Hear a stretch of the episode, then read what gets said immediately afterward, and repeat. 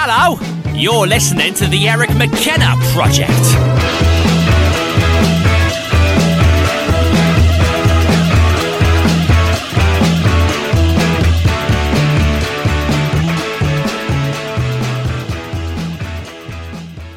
Excited. My ding's off.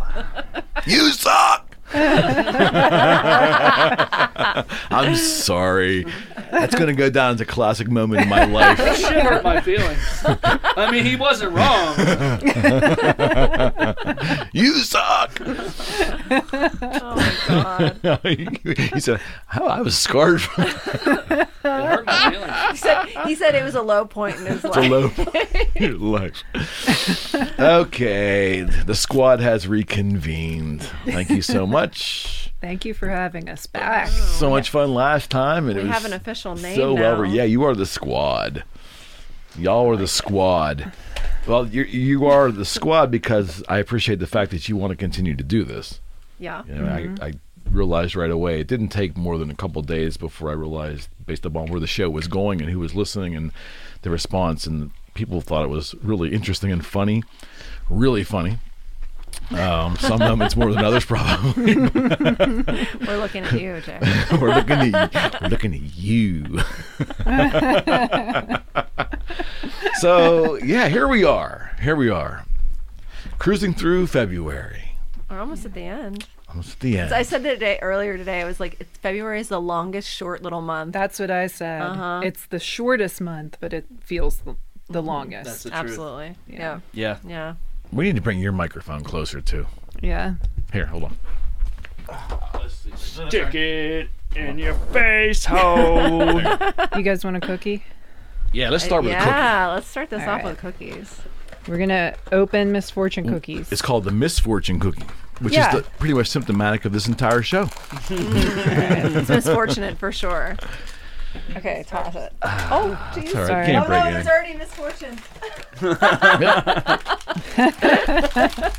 A misfortune cookie, Start this They're off. Oh my god, black. this is so cute. and it's taking black. I'm taking a picture of this.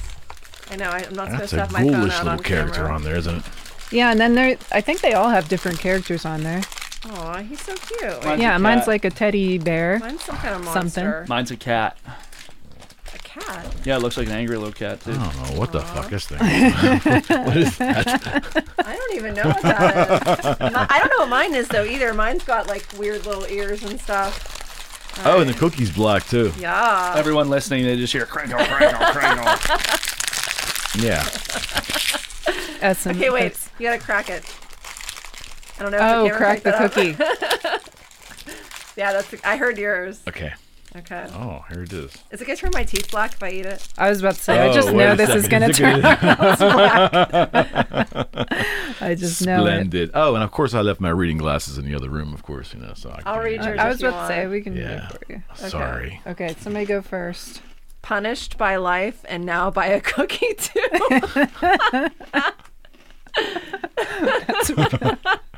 That's pretty messed up. What's yours say, Jer? Mine's pretty disheartening. Uh oh. For you, tomorrow is another day of you can't win them all. or any at all. That's a long. I know. That was that was wordy for a fortune.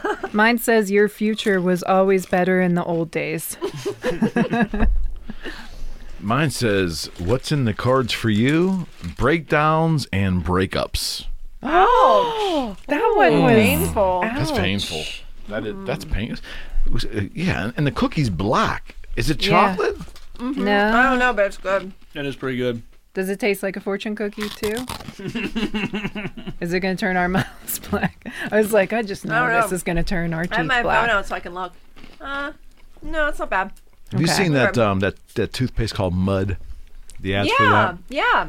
I think Jonna has that. She has like some kind of like tooth, uh, like powder or something. No, Mm. hers isn't black though. Hers is like a different color. Wait, you talking? I But I know what you're talking about. people are literally using uh, charcoal. Yeah, charcoal. I guess. Yeah. Crumb, crumb. My last guest was in here that she said that there's a thing on the internet on YouTube of a group of people who record themselves eating, and it's a thing.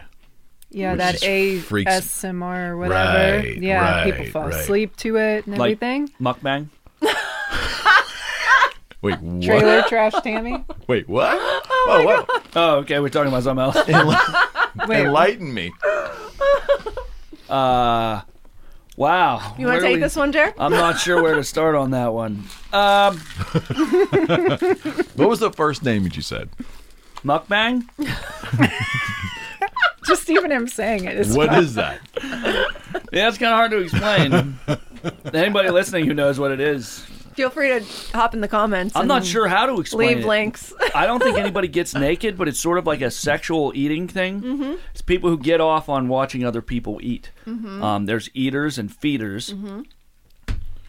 Yeah, This isn't for obese people. The obese thing. I think I don't think That it's was a thing for I a don't think while, it's right? exclusive, but that's like part it's of it. included. Yeah, there'll be like chicks who get down with pizzas and stuff. You Yeah. know, dressed in scantily clad co- clothing. okay, we went there. So let's let's, let's go there. We're here. so th- you know, We've arrived. We're gonna go off off topic a little bit real quick. Just uh, and I'm gonna dance around this because I don't want to offend anybody. Actually, I don't care. Can you know But- what? Wait, it's just No, go ahead. the funny part about this is ahead. that now we all have black mouths from eating I know. these I was cookies. and about we're to say, are, are, is, did it turn black? Stick your tongue out. That's awesome. So we're going to talk about mukbang with black mouths, just because we were eating Mm-hmm. punishing cookies. I know. Well, Anyway, No, continue. uh, yeah, now I'm really messed up. So there, Mine made me a- a, sad. a while back on VH1, is my mouth all black? Seriously, It Your is. lips are a little bit All black. of us. Yeah. Yeah. all of ours are, is though. splendid, Yeah, it's exciting. resplendent. uh, so um, there was a thing where there was people that fell in love with their uh, their spouses, but they had to be morbidly obese. It was on VH1 a while ago. Is that a thing? Have you seen that? I think everything's a thing. I was about to say. Yeah. Yeah, If there's you- very few things that aren't a thing. Yeah, if you, if if it exists, then someone Well, is into it. Yeah, Yeah. it- but it, the whole show's the premise was that, and it wasn't specific to a gender. There were some really big men and some really, you know, skinny women, and vice versa.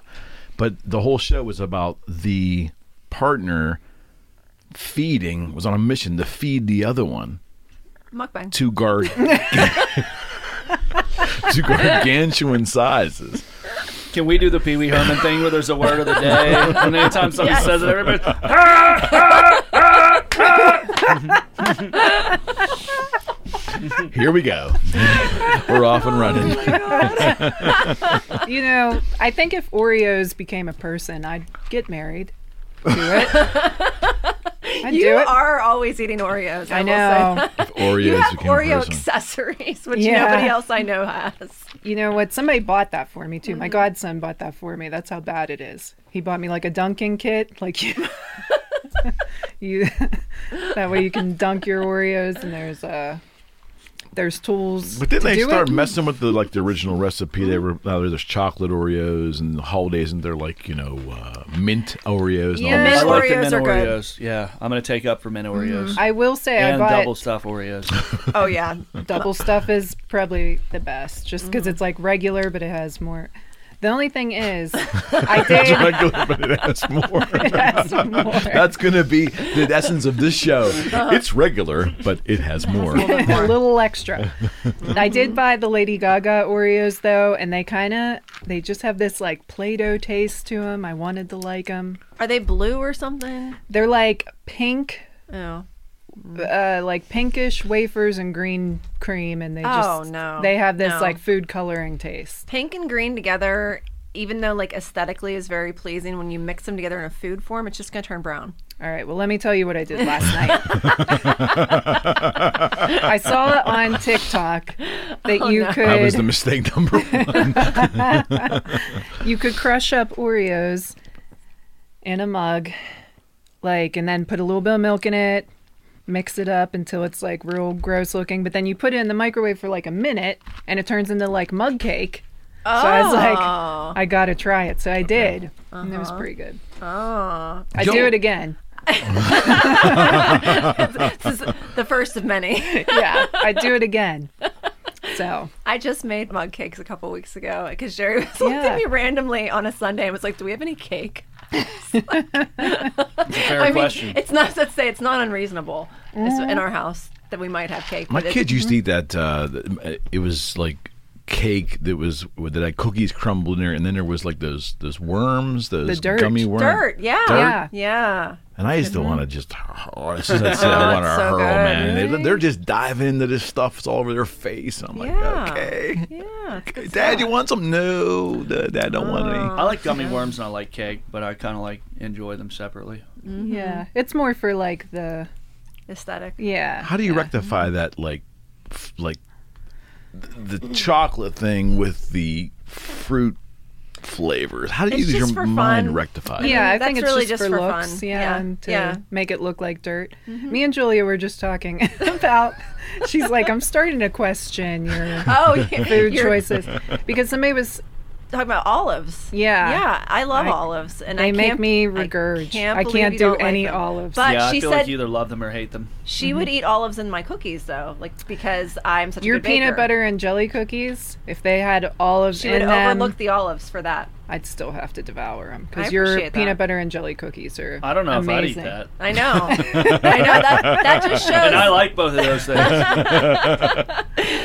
I think there's like something symbolic in there that Cass is willing to overlook certain things about me that maybe you're not. Maybe. There's a thing on uh, YouTube or no, on I think Facebook you that's going overlook around. quite a bit about me. That's also true. I appreciate that you can extend the same courtesy. this lady was putting nerds in her meatballs when she's Oh, making meatballs. She's like putting nerds in there and then cooking, and then you know, t- you know making the meatballs and then putting nerds in there and then Yeah, I don't it. see the reasoning for that. No, no, Oh. doesn't make any sense. Uh, it was a thing, I guess. I don't know. I was watching a video. She'll be doing it next week. I was I know. watching a video. she, she just wrote that down. It was like She'll be doing I'm that like, next let me- week. Nerds in the meatballs. I was watching this video and it was like cooking tips, you know? And I was like, okay. And then she's cooking potato chips, like cooking them, cooking them, like, oh, these are turning out so good. Oh, this is delicious. Like putting them in water and boiling them. And she's like, you got to stir them. That's the secret. I'm like, what? Or like the woman that boiled hot Cheetos.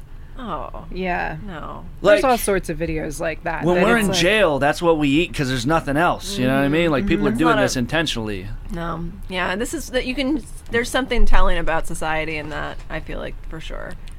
I feel like people are bored. Yeah, we're creating our own problems. Yeah. Yeah. if, you're cook- feel- if you're cooking mashed pot- or potato chips on the stove, you're a maker of your own problems. they feel productive. Like I, I cooked something, but it was mm-hmm. a snack that they just boiled.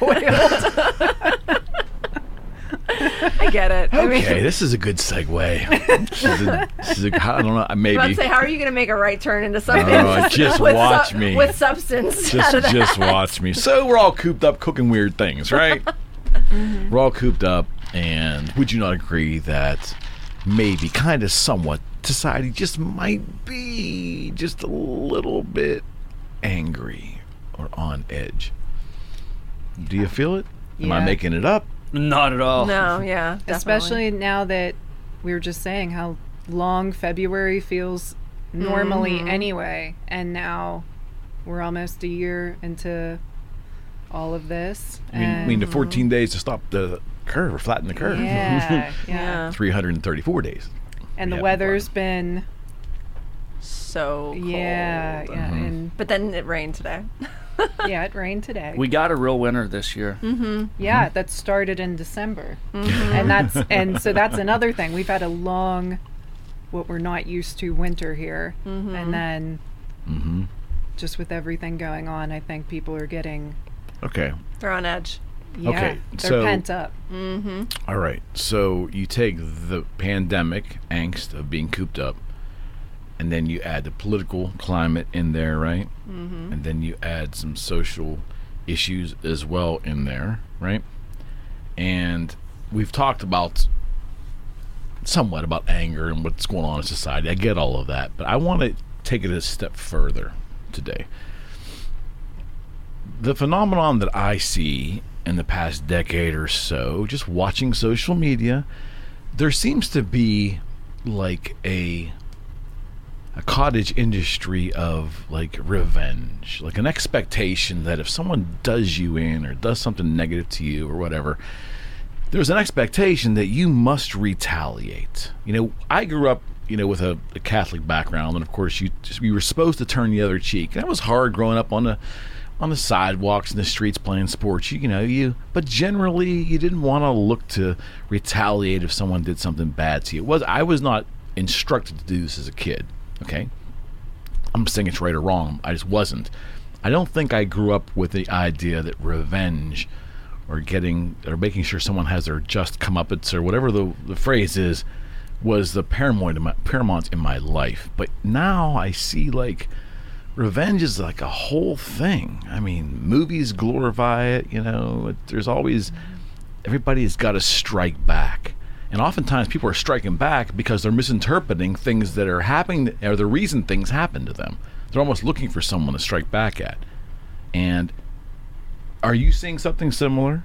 Is any of this making any sense? And I want to talk a little bit about revenge and your thoughts on the concept of revenge, hmm. if we can. Mm-hmm. I feel like you're alluding to something. Who are we talking about, Eric? Sorry, buddy.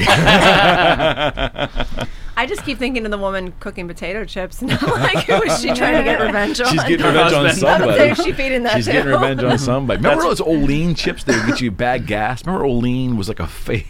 Hold on. Oh yeah, yeah. Look was it up. like- Was that in the commercial? Well, it was a, it was a, it was a oil substitute that didn't have any trans fat or very low fat period. Oh, yeah, and I it was know what called you're talking about. Olean was the mm-hmm. name of the the. I think I remember. Yes. reading about this. And this. I guess they took it They off the to pull the market because Yeah. because people people were pulling the plug. I heard people oh. were shitting themselves. exactly. People needed plugs.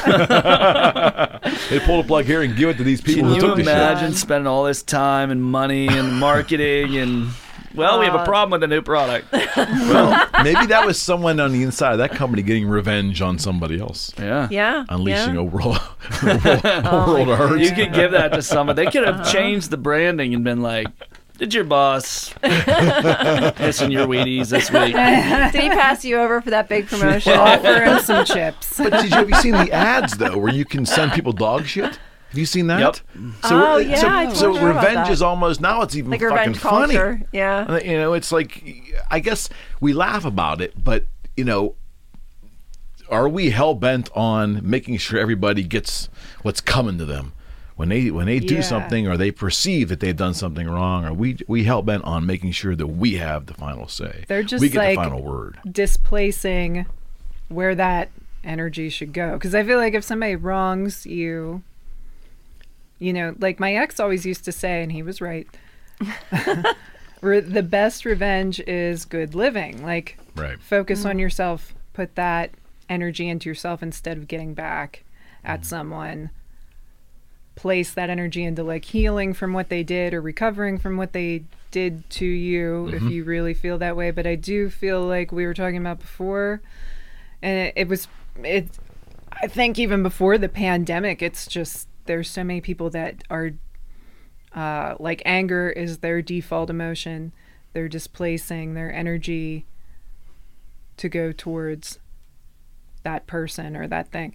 And feeling like they have to to make things right or to rectify things. And really it's you know practicing forgiveness is tough but it's a practice. You have to do it to for it to work.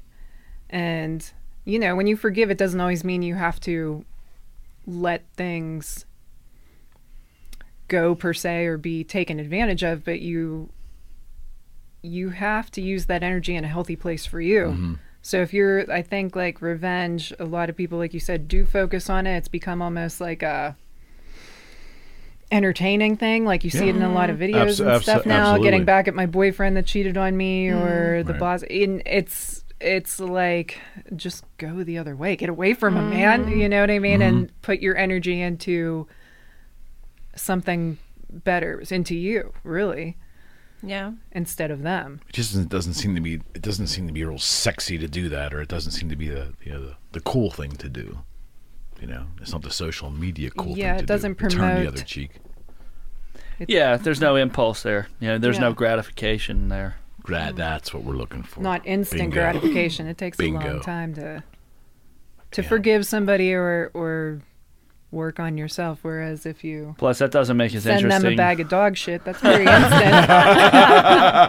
Yeah. Plus, imagine some of your favorite action movies if the lesson was just forgive and forget. Oh yeah. oh good yeah. point. Yeah, I get it. It's a, it's a great point. It doesn't make as exciting a story. There's no culmination. You know. Mm-hmm. But but that's but we should be able to differentiate between entertainment, you know, and a good story and We reality. Should be. Should be. You know. We should. Yeah. No, I think it really comes down to people just. I think Cassie alluded to it. People are already pissed off, mm-hmm. you know, and I think it took me a long time to kind of come to grips with certain things. Like I hung on to a lot of anger, and when someone would do me wrong, or even just like you said, you perceive that they do you wrong. You know, Right. when I per- perceive a slight or an injustice, now. I'm making. Actually, a therapist told me. That. I don't want to take credit for someone Kudos else. for you to admitting it. I don't want. You suck. I don't want to take. I don't want to. Yeah, that's what the therapy session was about. I don't want to take credit for someone else's work here. I feel like I'm you know. I'm almost like pointing to something that somebody built, and I'm like, you know? no, this was a therapist. Uh, but she was like, "You're hanging on to a lot of shit." Right. And then someone comes into your arena, and it's like you're making them pay not just for what they did, but for everything that's been done in your past. And she's like, it's a lot for them to own. It's a lot to put on somebody, and also it's just not. Pro- even if you do decide that someone deserves some sort of response, it's not proportionate. right. Big word. Disproportionate responses was Right. definitely something that I had to work to get past because I would just let people kind of push me around and walk on me, and I was always I wanted to avoid conflict and avoid confrontation, and all of a sudden I just go berserk. You know, I would have no release valve, and then all of a sudden From just zero to 100. yeah. Yeah, like yeah. quick. Mm-hmm. Yeah, and it was almost like I gave up all my space and then someone would kind of step on that one last square and it's just like this explosive reaction out of nowhere that wasn't really proportionate to whatever happened. Yeah. Yeah. So basically, people- the, the, the, the, la- the last person to push you over the edge actually They paid got the, all of paid it. the price for all the other bullshit. It could have been some lady just Yup. crossing the street too slow. Yep. Right. So then it's displaced anyway. It's not Right. going towards. Right. But if people are already angry and they're not really being encouraged to do shit that's healthy, Mm-hmm. you know I mean? Mm-hmm. I don't know. I think it's kind of an age old question. It's definitely not a new thing. No. You know what I mean? we was just it? see it more Was now, it I think. Confucius? Who was it? It was somebody who said, if you go seeking revenge, dig two graves or something like that. Mm-hmm. It might have been Confucius. Mm-hmm. Yeah. That sounds accurate. So I don't know. about forgiving people, not for what it does for them, but like do it for yourself. That's what I Oh, was yeah. told. Get them out Yeah. of your headspace. Yeah. That would be like to me just Like giving someone free rent in your head is always Yeah. like Yeah. Yeah, but that's I think younger people I think they struggle with that. I think that's age will age will mellow you a little bit to be more selfish, I think, in terms of that stuff. yeah, I like you re- you recognize that like holding it, but then you meet like older bitter people. True. There's always exceptions. Yeah. You know. Hundred percent. Um, but I will say that like. And I'll, you know, because I feel like everyone's like, you know, definitely taking the high road here, and I appreciate that. but I will say, just to call myself out, uh, I have definitely been known to enjoy watching someone like walk through their negative karma. Well, I think we all Yeah, do. yeah. You know, but and- did and you inflict it or did you watch it just happen no, to no, oh, no, That's no, totally different. No, Yeah, it that's I think is, it's but different. I, I do feel though it's like you know you have to kind of keep it. For me, I have to keep a check on myself and how much joy I take in that. Oh, I really, get it. because it's not it's not healthy. You know what I mean? Well, mean? you like, wouldn't be human if it didn't affect you a little bit there. And True. I I think that's another thing that people have to realize. It's not, you know, that's one thing if it happens because it mm-hmm. will. If mm-hmm. somebody keeps Yeah. doing bad business practices, no doubt. uh, bad friendships, bad mm-hmm. relationships, they're eventually, you know, they're gonna either be left behind or alone or something. Like it's not our job to to you know it's karma's job or if you believe in god that's god's job like to judge like you know so Dish like sometimes the- yeah, yeah. sometimes you do eventually see it and you're like thankfully i Yeah, like I'm glad I didn't Justice was actively like you know like inflict revenge on someone, but I've Right. definitely seen some people you know incur negative consequences of their actions, and having had been on like the receiving end of some of their negative actions at different times, like then watching them incur those consequences mm-hmm. can sometimes be gratifying. Not that, and I, you know, again, like I, It's it's true. It's something I try not to like feed into because I don't think that that's like well placed energy either. But I also feel like there is a depending on how you view it, there is a kind of healthy perspective. And you do see a lot of that in meme culture now, too. Like, I've seen memes that have literally kind of like encompassed that sentiment of just like watching someone, like, you know, incur their own negative karma or whatever. Mm-hmm. But I do feel like as long as you're not feeding into that too much, there is an element of like, taking a better path if you allow that stuff to happen naturally and don't actively try to like cause somebody and which is like what I think I think of revenge as more of like an action word. You know what I mean? Whereas like letting someone like experience the like letting someone's full tape spool out or you know whatever you want to call it letting them go through all those things and and then sometimes even if it's someone that you actually care about being there at the end of that road for them hoping it's a learning Right. experience. And and getting to kind of like and not taking joy in their pain actually just kind of like being able to walk through that with them and uh you know being there for the person at the other side of it. And maybe they do become something you know grow through it in a way or you know develop emotionally in a way that they weren't before. Do we have like a thirst for vengeance in society that's pretty that's more apparent today than maybe it was a couple decades ago? And again, I know it's tough to, to have these comparisons because there's the pre-social media, current social media, but I can only talk about what we're seeing today. It just seems because of the caustic nature of all that's in front of us, it, it there's a, there seems to be a thirst for vengeance, for vengeance sake almost, without really fleshing out. Is there a real does is, is vengeance deserved? You know, Yeah, everybody wants to be a hero. And I think I mean, we can't be. but that Jerry might said we could. Depends on your definition. Yeah. fair I think that's their way of feeling uh, heroic or righteous because um, they did something about it, I guess. They did something that they felt was just Yeah, justice. Mm-hmm. inflict their own justice. be the Yeah. being the bringer of justice or whatever Yeah. is like a because I do think people, especially because of so- social media and because we have so much like access to each other, I think people like to be viewed in that way of being like the person who figured something out, the person who brought mm-hmm. justice to an unjust situation or an unjust person. Okay. Um, like I think people like being the person that calls somebody out. That and that has a lot to do with cancel culture right now. Mm-hmm. Of like you know being the person that identifies the wrong that's been done and pointing to that person and kind of like directing the tide of consequence to somebody. Right. I think there is like a definite. I think and I I do think that plays into a lot of like the access that we have to people right now. Yeah, absolutely. that cancel culture let's kind of let's let's bridge ourselves to there i know we haven't we've personally not talked about this in the past i think but i think we can articulate that without really going down too much of a rabbit hole here cancel culture as i understand it to be is is to and correct me if i'm wrong if you think it's something else it, I, I understand it to be to examine someone's life and actions prior and look for things or reasons to call them out, embarrass, humiliate, or possibly stamp them out of relevance because of an action that may have happened um, relationships ago, decades ago, um, or you know another quote unquote another lifetime ago. That's Did- a that's an example. Well, Sometimes it goes on for stuff that literally just happened. Yeah. And I think everybody has their own ideas of, well, this is what should get you canceled. This is what shouldn't get you canceled. I don't do know. Do we have the right to cancel anybody? That's what I mean. You No matter how can't- bad we like, we you- don't like what they do. Sure, but you really can't.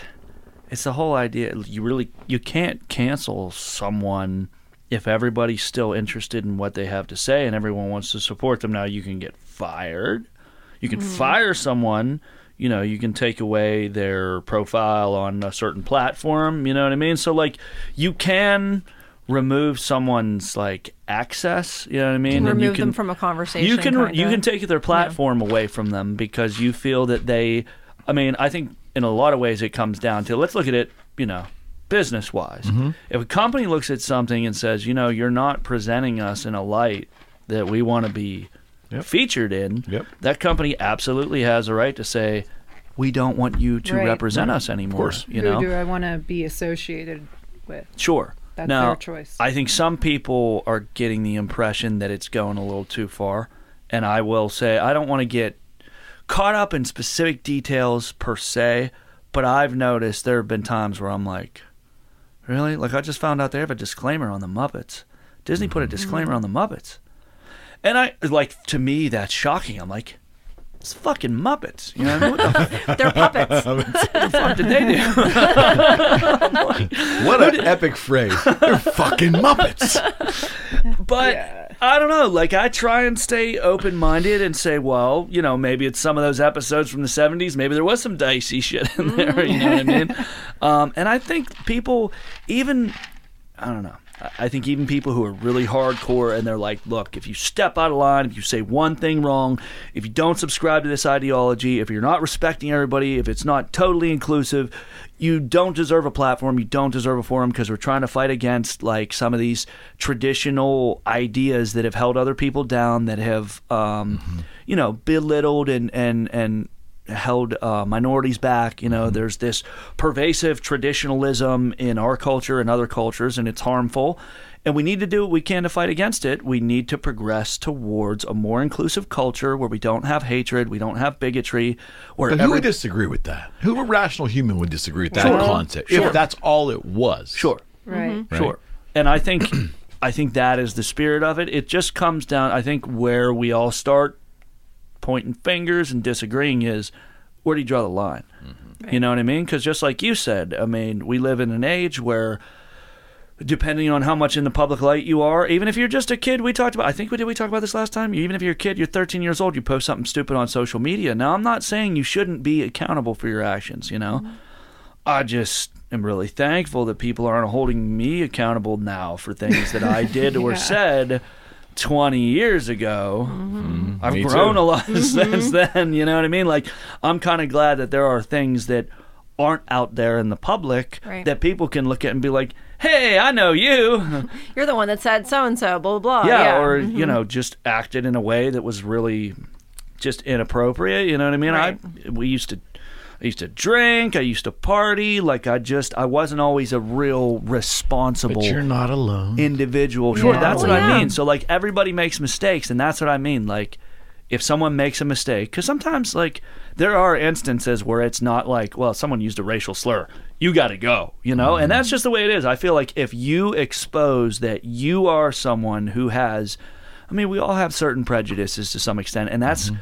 kind of where I got cut up because I'm looking at super woke culture and people who are super progressive, and I'm like, you probably wouldn't admit to having any prejudices whatsoever.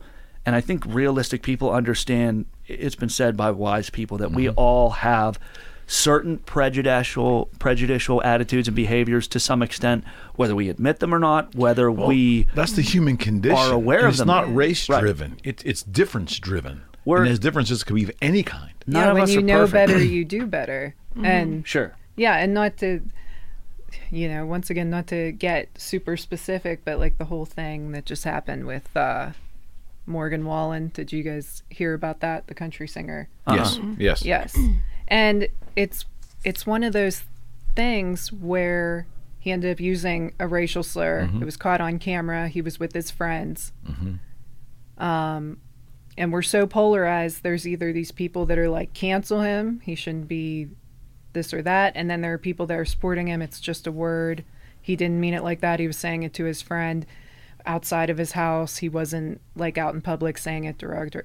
And there's no like you always say pragmatic thing. Like nobody came to The conclusion. the conclusion that there could be so much more than that. He's apologized and everything, and that's great. But there's also a platform here where instead of dropping him, canceling him, and all this stuff. Can we educate him? Can we educate his followers? Because there's so many people that are saying it's just a word. It's not a big deal. He is still a white person mm-hmm. saying this word mm-hmm. that is I, I think people get so caught up on like I don't care if I offend you. I don't care if I offend you. It's not just that it's an offensive word, it's an oppressive Right. word. A, Right. You know, we're not that far Right. removed from the from days when people of color were completed were treated completely differently than they are even now. And so I mean that word even though he was saying it with his friends, he was saying it in a non uh offend he shouldn't have been saying it and Right. he should learn that he shouldn't have been saying it. He obviously didn't know. And now he should learn that. His fans could be learning that, but he Mm-hmm. was dropped from his label. Mm-hmm. Then there's other people that are like buying his albums to support him Yeah. because they think it's just Which a word. Which just builds the caustic nature of the yeah, argument. exactly. It's The very contentious- polarized, and it's Yeah. like Right. you know, just because a word means nothing to you, Right. it might mean everything to somebody else and that should matter mm-hmm. and he's and he's you know i don't i don't know the guy i don't really like listen to his music i do know that he's stumbled and fallen before i think on snl he uh he was supposed to perform on snl he he didn't show up when he was supposed to and then there was like videos being shown to like the creators of SNL or like the producers of SNL that he was like out at a bar like making out with girls. So they were like we we don't think you're to show up. So they got Jack White. Jack Ah, White came in and performed that night. And he and so then Morgan Wallen apologized. He came on uh, another time and it was like just solved and he was kind of like i'm very sorry i didn't get it. You know like he's gonna stumble and fall sometimes. I mean it's very hard to navigate through uh, celebrity and all these things and and I, I don't know if i really feel like from what i've heard of this guy if he's really just a total jerk. I feel like he's just messing up a lot. Yeah. and I think he does feel. I think he could learn from this. His fans could learn from No, this. I think because of his I, I don't think he deserves his fame because he's stupid. So I don't mind him losing his fame. I don't think he should be canceled. Right, But it, but if his stupidity causes him to to lose, and he keeps doing it, then he's just stupid. And maybe he doesn't deserve to be a successful musician because he, he can't handle his business. I mean that that's I I, I get it. I tell, yeah, I totally I, get I it. get and, and part two. and I, I think it's an insidious word. It was always an insidious word. It's also an insidious word regardless who says it. And see, that's where I'm on the fence. Where if if, if it's an if it's a hurtful word, then nobody should say it. You know, there's there's no context in terms of who can say things in society. One can say it, one can't say it. I've had this conversation with a plethora of diverse people. This is just how I feel. It doesn't make any sense. You're asking society to provide special exceptions for groups of people when we're trying to fight against exceptions that cause the problem in the first place. It doesn't make sense to me that if something is insidious, and I believe it's insidious because it represents, just like the Confederate flag represents, racism. In my from my viewpoint, it's a symbol. Well, we get rid of symbols that, that don't serve society anymore. We don't eliminate history. I don't think, because I don't think that's intellectually smart. But we we don't need to use symbols or words that hurt people. We need to stop that. You know, that's how I view it. It isn't. It's cut and dry. We're either we're either going to move forward and do the right thing so we don't hurt people, or we're going to fight about who can use symbols and words and who can't. And and if someone does say this, all of a sudden now we're going to punish him in this way. I mean, you know, it's it's like this is madness. It's just complete madness to think that think that this guy has fans that want to buy his records because it's just a word to them. There could be a whole other thing going on there, you know, which you could, doesn't take your mind to go go oh, there, right? Going on, and on the other side, he's the worst human being walking the planet, Right, Because he used the word, because he's an idiot and used the word, Right. you know. So there's got to be something in the middle. And he just, I feel like, okay, if we're gonna go with, you know, he's a celebrity, so why not use his platform? The the NAACP actually offered to educate him Mm-hmm. on on the history of that word, and I do think it is still used by like people of color like trying to take the power back and trying to take some some things off of that word. So I mean that is another thing is that was a lot of people's argument. Well, how come some people can say it, some other people can't? So that's kind of that's kind of my argument. Not not because I want to say the word. I think the word should be abolished. I just don't. Yeah. under- I think I think in, and it isn't a matter of they get to do something that others don't get to do. It's not about that. I just think if you if if something is horrid, then it's horrid regardless of who says it.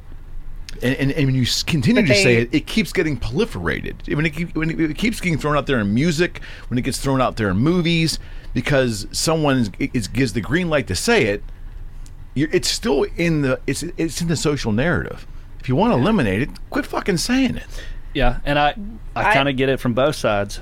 yeah, I don't think because that was a lot of the argument. Well, he said it to his friend and said in That doesn't make it any in better. songs and culture all the time. But like I said, I think that that's more of uh, trying to take some of the power back from that word. Because like I said, it's a very oppressive See, I word. If you ask me, I think that. it's scary. I don't get that. Yeah, Like, but I mean, take the power back. What do you mean by that? I mean, if it's may if if it's used to degrade and to beat somebody down, and they take it and claim it and just start using it, then it But kind they own it, so Right. they, you know what I mean? That was like, they own it. when they we were live it. younger. Like, were you gonna say that? no. Okay, well, like I remember, like that was like supposedly like you know what like all like the you know jocks and normies. Not wanted- that it's comparable in any way. Not that it is. No, exactly. And it's very. but very, it was a derogative very, very word because we were mild black and we were different, you know, long hair and stuff, Yeah. and they called us freaks. Like we don't fit in, like you don't belong here, Mm-hmm. and so we started saying it like a joke to mm-hmm. each other. You know what I mm-hmm. mean? Mm-hmm. But the other part is now taking the power back has become part of popular culture and popular music, and it's become really popular. So now some people just want to say it and some people are saying it not because they want to use it to hurt somebody simply because it's in their favorite songs like Yeah. it's really prevalent in a lot of popular culture and Mm-hmm. and it's it's you know black entertainment and so you got maybe they're stupid white people but they're like well, I want to say the funny line from the movie. I want to say the David Chappelle line. Like, Or I want to I- sing this or rap I want to lyric. sing like, along with the song. I- or well, well, Yeah. and a Yeah. rapper was asking somebody to sing along with them, and there was the word, and the white person sang the word into the microphone, and the whole crowd was just like, "What the fuck?" And it's- Yeah. I'm not like, what do you do in that situation? Like, I know what the right thing is to do. You're white. Don't say the word. But it's become so prevalent in popular culture. People are like, well, I like your culture. I like your music. Coming along with that, this word is in there. When you're by yourself, do you sing the word? Like, nobody's here.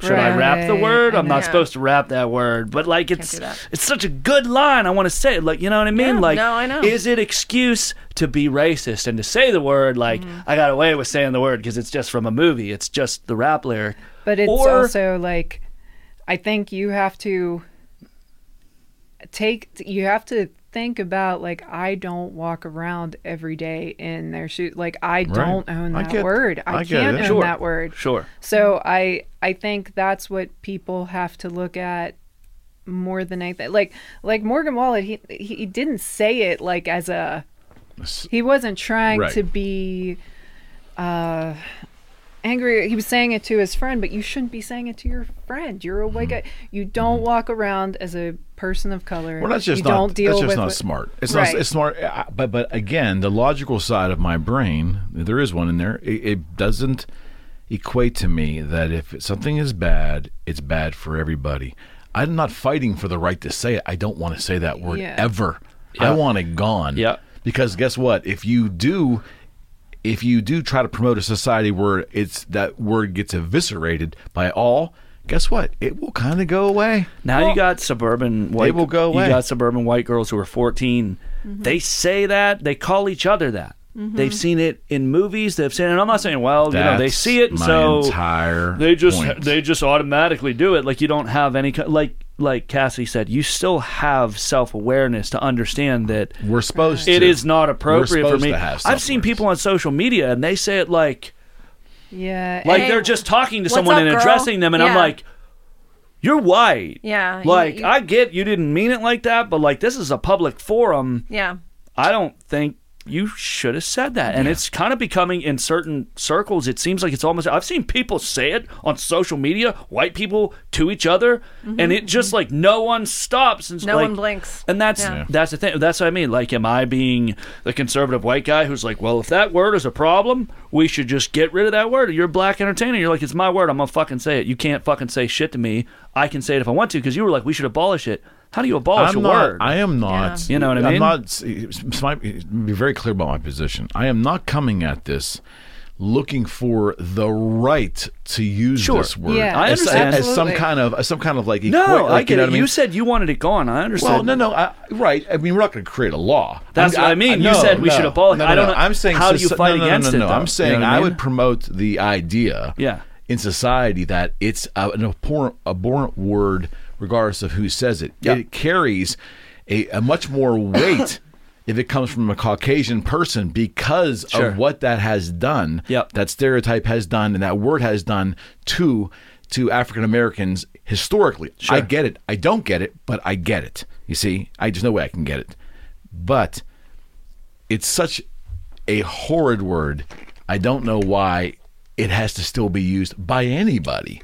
If someone Well, has the here's the license to use it or not, it doesn't matter. How are we moving forward in the from it? here's the thing though in the same way that like you know we have censorship and we have you know what what, what was the uh, not the PDA the whatever the governing body of who decided like the F- FS well, You mean, you mean the records, the record thing? I think it was like on records or whatever but they were the ones Tipper Gore? no it's, Frank a, it's, an, it's an acronym No, it. it's uh, Um, I'm I'm blanking on yeah, it too. but the whoever, FCC. The FCC. Okay. Yes. Okay. Um. So you know we have a governing body that basically decides like what's no, appropriate. that's for broadcasts and stuff. Yeah, but that's what I'm saying for the pl- the public forum. But now, like we've talked about in the past, like public forums exist in person and virtually. And you know now due to coronavirus, like it's so much more virtual. And so then you've got like all these different ways of like recording someone and then spitting it out to you know the world. The fact is, is that like it's part of the vernacular in urban slang. It's not going anywhere. Yeah. And I don't think that I don't think there is a should or should not. I mean, obviously, It's hard to make rules. Exactly. That, that that this is the problem is that like you can't have it's rules. it's a sound I make with my mouth. Like there is literally not no way to make a word illegal, like you're saying. And so like you know, there's a lot of other racial slurs that carry a lot of weight to the people that have been oppressed by them. And every time someone, especially someone with clout or fame or a platform, gets caught using said you know racial slang it does become a very big issue and it becomes a topic of conversation and to be fair it should.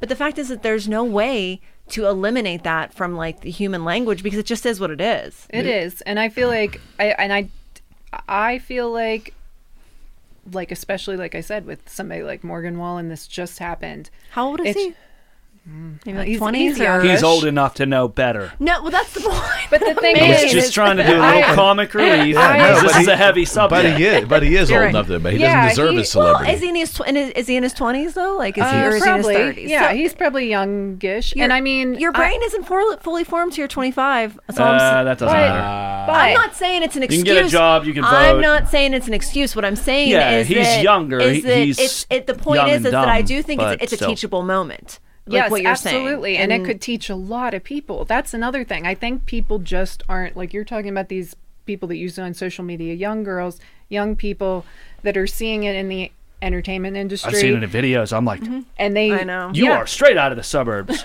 and they're you shut your mouth. they're seeing they're only seeing that part of it because maybe they are young or maybe they were ri- like believe me it's not like anybody taught me this growing up like you mm-hmm. there's enough information out there that you can have empathy for somebody who com- lives completely differently from you Absolutely. and like i said there's we're not that far that's another thing that people don't get they think this is like something that dates so far back we're not No. that far removed Fifty years, forty years. Yes. There are people that live on this earth that have lived a completely different life mm-hmm. because of that mm-hmm. word. So mm-hmm. it just does mean more.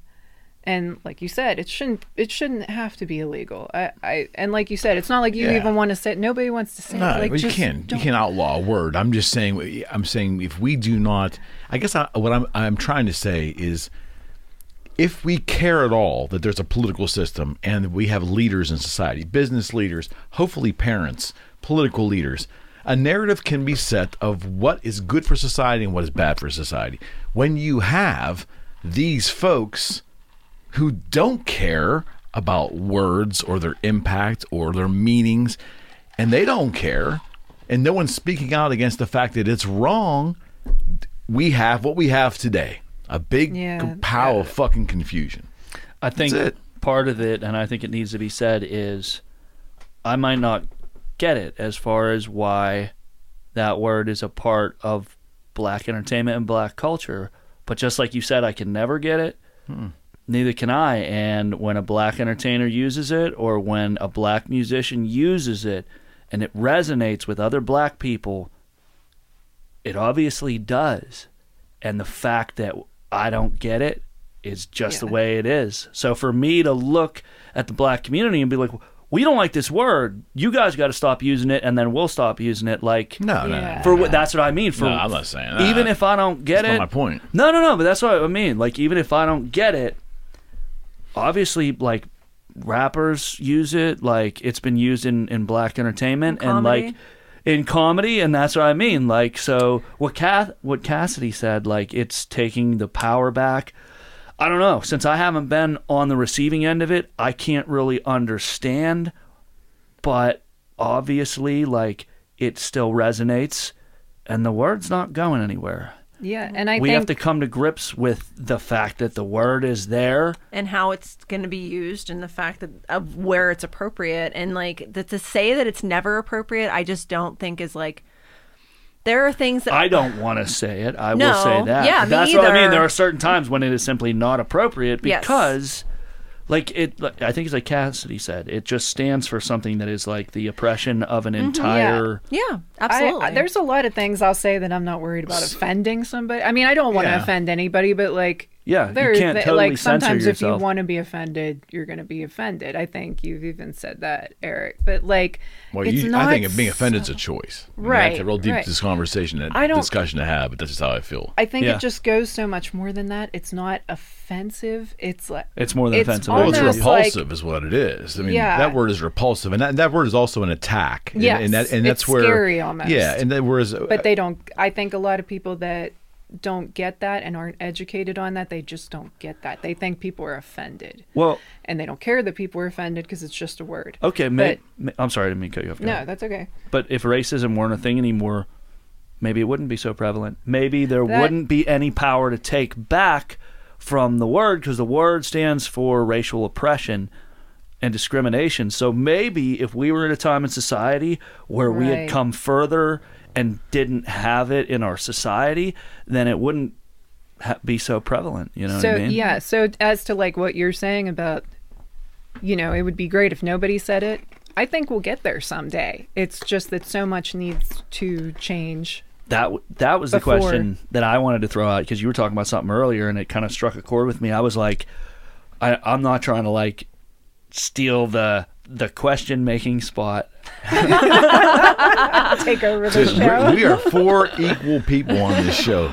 Honestly, I mean, the- I'll, what- it'll always be that way. And this is something that I really, and not even for the sake of the show, you guys aren't even here right now. I'm really interested. do you guys, do you guys think we will ever, do you think the human race, or do you mm-hmm. think human beings are possible of getting to a point where we do not have racism, discrimination, you know, the whole idea that I hate you because 100 you're 100 different. percent, but Yeah? not because of anything we're doing in our brain. We will. This will happen.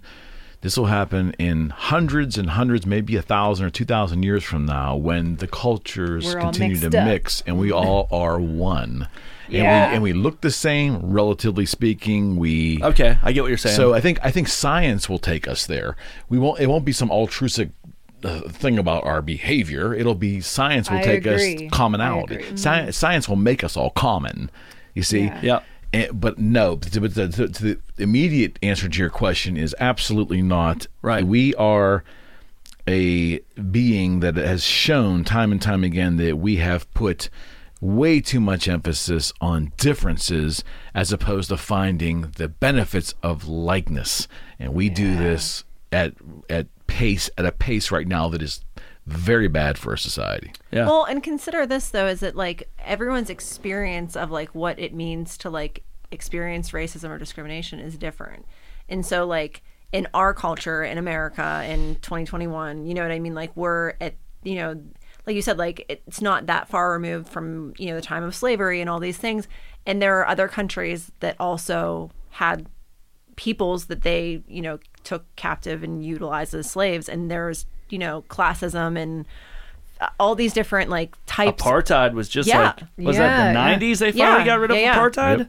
Right. Yeah, Yep. and and so and then you look at you know you- I agree with you that there will eventually come a time that globally like we might all be mixed up, but like I mean there's entire parts of the world that are only really like one type of people because no one else moves there. It Right. just so happens that in America we have a lot of different We, you know they call it a melting pot all that kind of stuff. Which And makes the country amazing. it It's is, what but we what you have to consider is that like there's a big difference between you know celebrating culture or trying to erase culture Right. and or like you know tribalism or thinking that you're better or like all these different things without just kind of being able to like you said like celebrating like or finding likenesses but then also being like okay with the fact that like you know there's different types of europeans that are here and we're all like different and they, they make up these stereotypes and everything and like they're not all made up because a lot of them do hold true no i'm just kidding but like What Uh, white stereotypes? Yeah but I, like you know just like you know Ir- we can't irish people dance. like to drink I was about to say, like, no, I'm saying like, like Irish people like to drink. Like I don't know, I know a lot of Irish people do actually like to Oh, do, drink. do tell. um, Italian people have a bad temper. Like that's Italian people and Irish people have a bad temper. I think we've both. I think every nationality has been Yeah. paid with the bad temper shit, and that Really? goes back to your what fucking nat- French. Yeah, Dutch? The French, the French. I don't think. I that- don't know. I think the French have been looked The at for their Swedes. temper. Yeah. Yeah, that's because they're Sweden. They're neutral. they're like the only ones. My point is that That's I, the You guys are like Swiss. French. oh, that's the right. Swedes. I'm an There's ignorant like- fuck. I don't know what I'm talking about. all they do there is ski, drink, and make watches, buddy. That's there's all some they do in passive Switzerland. people out there. Not passive, but I'm ju- I'm just saying that like You're right. You're I- right. You know, I honestly Polish. I didn't. I've never known a stereotype. No, I definitely Is heard of that Polish really? temper, yeah. Is it okay? Yeah. Maybe I, I don't know enough Polish. I think people, we're all maybe. just angry, like Eric said. we're just all just out for blood. The human race Possibly. is bloodthirsty and vengeful. Yeah, well, and the, the point that I'm making though is that I think it's here we see I think maybe an accelerated version of like people coming together because it's only so big of a landmass and there are like a lot of different cultures that have kind of like overlapped. And even like in black culture, not everyone's from Africa. Some some people are African American, some people are from Jamaica. That's been pointed out that you know the the default African American Um, it's not always true. not always correct. Yeah, and then like you know the distinction between black people and brown people and all that. We're like a stew, you know, and, and you, you throw all those ingredients in there, and the end result is hopefully it tastes good, right? But when your ingredients don't get along in there, the result isn't good. And right now, the result's not real good. Well, and but think about this though. It's like you know, people, different people that are raised culturally very differently. Like you know, okay, like I'll use like like I said, like my family's fifty or I'm fifty percent Italian. So like my dad's family is one hundred percent Italian, and they're very loud. And they're very like, and I don't know that all Italians are loud, but most the Italians that I've met are very mm-hmm. like They're gregarious people. And so then you combine that with someone that maybe I don't know, maybe like a French or Dutch person. I don't I don't know how they are. Like, are they less loud? I don't know. fucks on the French. I don't know what. It I don't know. I don't know anyone that's French. I'm just guessing. yeah, why is that? I don't know. All I'm saying is that maybe there, if there's, or English, maybe English people aren't as loud. I don't know. we're Slovenian, and I think we're pretty loud. Okay, Or but, like, but so uh, yeah. find a culture that's maybe not so loud, and then you like throw like half of them The with the louder. There you go, something. And you're just gonna kind of have like a culture uh, clash. Like I've- Canadians. I've, met people that have like, you know, even just like their family, like, okay, well, my, don't don't you know get freaked out, but my family's like, you know, they're really aggressive or they're really like this. Then you bring like your new boyfriend or girlfriend home for the first time, and maybe they came from like a really soft spoken household, and they walk into mm-hmm. this like huge loud But isn't that great? And see, look, and I then I, think that's I touch great. it with my. and then you do the Italian thing and speak with your hands and I know. smack the microphone. Sorry. exactly, exactly. But it is great, but at the same time, it can also be like an upheaval, is the point that I'm making. And so sometimes there's like a settling period of like integration, and I think we should be getting past that at this point. But at the same time, there's still people experience culture shock all the time. Well, America is the great experiment. I mean, think about it. You know, not you know, like like I think you mentioned in prior conversation, the English who lives in England Well, I mean, there's different uh, nationalities moving in, but basically they're English people. Who lives in France? Well, you know, generally the French, right? Who lives in America? Oh, Americans. Well, how long have Americans been, been populating that land? Oh, about 300 years. Yeah, we're the You new know? kid on the block. For sure. exactly right. This is and this is an experiment, you know. And the fact that you know, I, I heard something today that made me really, really pretty proud uh, as an American. I don't have these moments often, unfortunately, but I heard this on the radio, and it was it was a a, um, a two minute diatribe about how it's the great experiment, but of all the air, of all the types of government that has been tried on the, you know, it seems like with all of our warts, our representative democracy seems to be the one that's working the best because it's yielded so much capitalism, it's yielded so much, you know, strength and might and all that. Whereas like parliamentary uh, systems and all that, they all are uh, they all are keeping their people and pro- providing less opportunity for their people, less freedom for their people. This seems like this experiment seems to be the best, flawed in everything. Yeah, I'll steal from my older brother Mike. He said to me one time he's a he's a student of history. He loves World War II and the the samurai and just anything he got interested in. He learned all about it. Right. Love you, Mike. uh, and he looked at me. We were talking about. it. He's like, he said, "We're the freak, man." You know what I mean? And I actually started a uh, a rant on a bullhorn off with that quote: "Freedom is the freak of history." Mm, I remember that. Um, yeah. 'cause Yeah, from right on. way back, you look freedom. People didn't Yeah. have freedom. Like know, man. freedom is not The people had to be usual. controlled. people were not often given the right to decide for themselves how they were going to live their lives and it's just it's been ruled by the few for time out of mind you know um, And it still may be happening. It's just disguised real well in this country. uh, yeah, the free range chickens theory, you know what I mean? We yield more fruit when we're given the illusion that we're off on our own. Seriously. Hey, I'm like, having a good time. I don't care. Yeah, you're like, I'm Don't fuck Don't- with, don't fuck with my free don't range. mess with my illusion. My illusion of freedom. You want to piss Yeah. somebody off?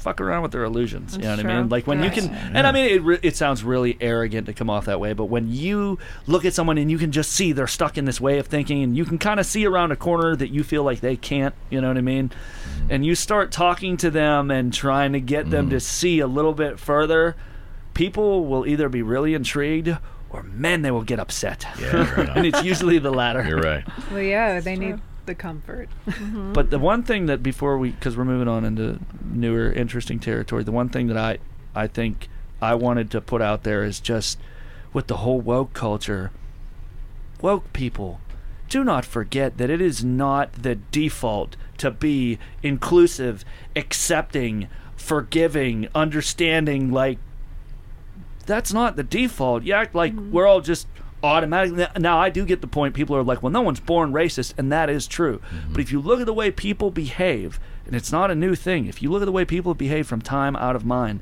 like you said, Eric, we look for reasons mm-hmm. to divide us. You're different than us. We don't accept you. We don't want you around. It happened here in America. Everybody who got here in the United States, you were not welcome. Right.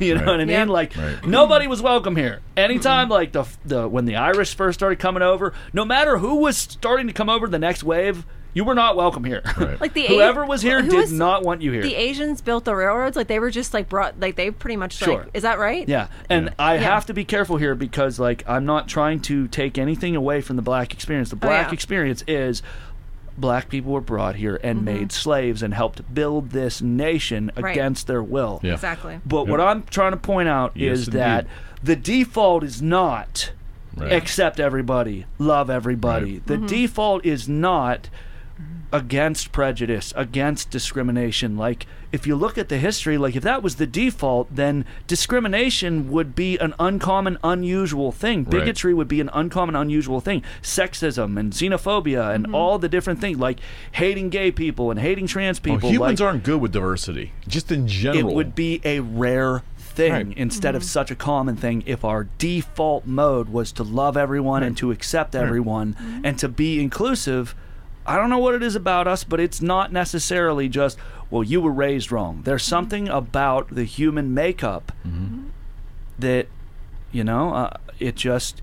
It, it seems like we good point. Seems like we are point. predisposed to finding differences and exploiting them. yeah, it's almost like the what is it, a swan or some bird will peck the shit out of a a baby Duckling? duckling or fawnling or I don't know. I'm- I don't know. Do you know your Freaking birds? me out, man. You There's some out. bird that if a little baby duck or whatever the hell it is is born with a little spot on its head, it will peck the shit out of that thing until it kills the baby. You know what I mean? yeah, Like yeah. for whatever So reason, I don't know if it's wired into us. Like Mm-hmm. seek your common, kill the others. I don't know what it They- is, but that there has been speculated before there that like is a- there is something like, in if our you're- DNA that if is we're like, wired to protect yeah. Mm-hmm. our own tribe and to kill the other tribe or something, you know what I mean? Now there throughout history there have been peaceful peoples, you know what I mean? Mm-hmm. Um, there have been, so it's not like it's impossible. The no, I'm not, there, there's been tribes that were known to be like they were just peaceful and loving, Yeah. and like they didn't run around killing each other. yeah, like, yeah, yeah. But there is definitely a predisposition somewhere in the human condition that Right. leads us to end up in this trap No where doubt. we are divided and we are unfairly discriminating One million- against our fellows one million percent. and that we tend to end up divided rather than coming together and hey maybe that's been exploited i mean I think we talked about how the few rule the many like is that an accident i don't think mm-hmm. that happens by accident I think it's the difference between like interest and fear. And I like you said, I do think some people that are higher up might exploit that. Like because if we see something different, we might be interested in that. It might not turn into fear and we mm-hmm. don't want that mm-hmm. unless somebody kind of spins it that way. Huh. Like I wouldn't, you know, we might be interested in the dot on the gosling's head. yeah see But if somebody tells us Yeah. to fear it or that it's a defect, then Right. we Right. might, Right. you know, take it differently. sure hmm. Bathroom break. yeah I'm good with that. you said something that I, I don't want to let it slip how important it was though. No, seriously. Bathroom break. Wait, no, but she said something really important. You Don't said there's, lose it. there's a teachable moment. You know what I mean? Like Yeah. if Yeah. it's not the default, and I don't think that it is, because automatically we'd be singing kumbaya and we'd be hand by hand, you know what I mean? Like to admit that you have prejudices and you need help, like in this climate, in Mm-hmm. this culture, is it cool to be like Hey, I'm just I discriminate against I have prejudicial feelings towards. I need help. No, you don't. You need beat over the head and Exactly people right. beat you to death. And it's just the whole right. idea that we all need to pretend I don't have any prejudices against anybody. I'm, you know, I'm. Well, the can or well, the can- flip side, which where where they're trying to teach everyone that every white person's racist. Because that's the other thing they're Yeah, trying. the, the, the they're- default That we're is- in- Yeah. yeah, but- that we can't help it. Yeah. You know, Yeah, I've which heard is that just too. Insane. so It's- I that's what I'm saying. Like with the whole bringing up Morgan Wallen again, I'm not going to say he was he wasn't wrong. that you need to But- excuse that, right?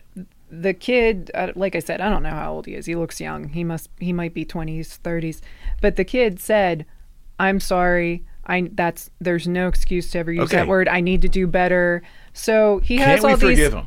We well we Are we have not a- allowed to forgive anymore? But then some people say you're only saying you're sorry because you got caught. I don't You're care not what really someone sorry. else says. It- it- sure, but it's the, the opposing viewpoint. Right? No, you, no. I I understand. What I'm saying to you is, is the act of forgiveness really lost in society? Is it really that fucking lost? He's going to have to go down and beg forgiveness before he ever gets a shot again, and then go on the tour on Oprah or go on the tour on Ellen and go on the tour to to apologize a hundred times to get back into social graces. Graces, so maybe he'll have a chance to be a country star again. You know what? That's insane too. It's stupid. And is that It's genuine? Stupid. No. Yeah, like Of I cour's- said, I d- who knows, right? That's what I mean. Is maybe, that the maybe litmus not. test? If you go on fucking Oprah, if you I go invalidate and- all of it, man. like a whole michael vick thing I invalidate But- it all. I do think this kid because he's getting tons of support. I mean, his record sales have gone up like 300 percent or something. So it's not like he. I mean, he's been Well, dropped the from his- narrative is, of course, because half the country's racist. That's what I mean. That, yeah, they just don't. Be- they believe that he didn't do anything wrong. It was, but this is this is a teachable moment. He has plenty of people he could educate here. He Mm-hmm. could, you know, maybe not like you said, like go on a, but like like I said, the NAACP. An apology tour.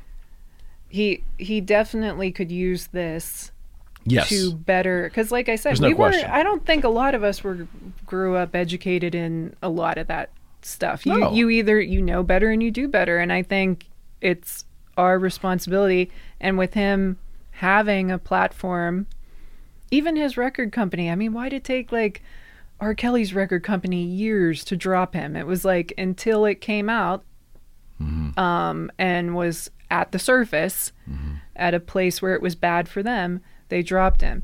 So now the record label is dropping Morgan Wallen when Mm-hmm. they could say, you need help and we need to use this as a, you know, because obviously people don't understand. Well, I, I think corporations are just running scared right now. I think Yeah. that they're. I think their PR departments are at the point where they don't It's know. true, and they that's don't because know of What, everything yeah, and they don't know going what to, to. I mean, you know, I heard the craziest thing, and we don't have to go down this road, but I just I found it fascinating that the governor of I'm sorry, the mayor of New York City closed the ice rinks because they were they were funded on on with charity money from the Trump organization because the city of New York is going to um, disconnect from anything related to Trump or his or his businesses.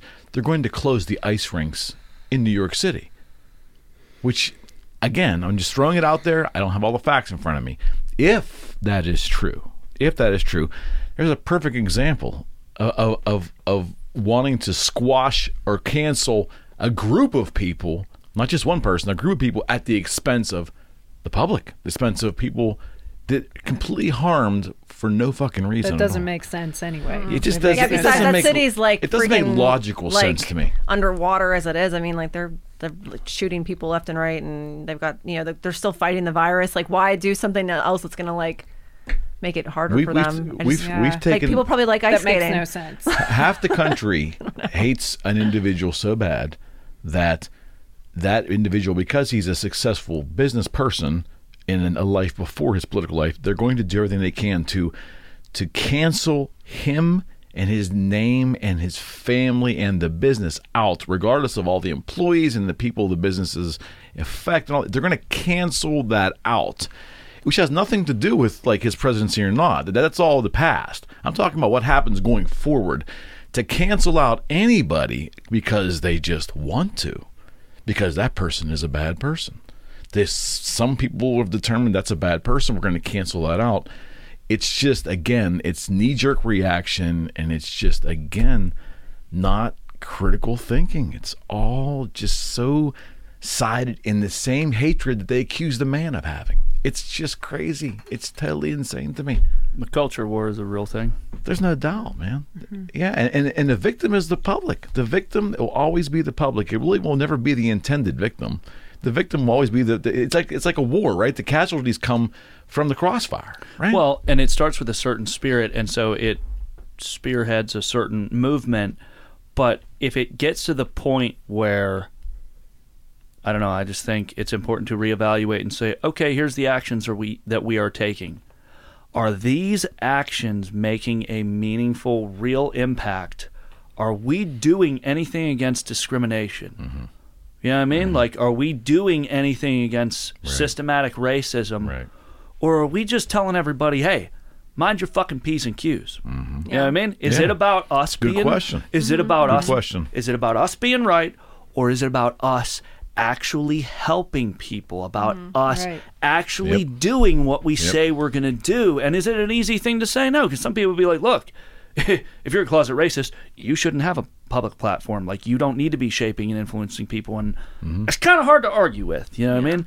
But, Mm-hmm. but when then you the, you have to find the proof and all that. you get to the point though where it's like, okay, are we splitting hairs here? Are we looking for any opportunity? And right, now, Right. like there's a big a lot of people are saying, look, you're targeting people of conservative views. And come on, people of hardline conservative views have long been accused of just being racist just because you're white in America, you've got a privileged life, like you're trying to protect the status quo. Like whether you're actively racist or not, you want to protect the system that oppresses minorities and puts you 1st And again, I'm not saying I agree with that, but isn't that hard to argue with if if someone's a minority and they're fucking poor?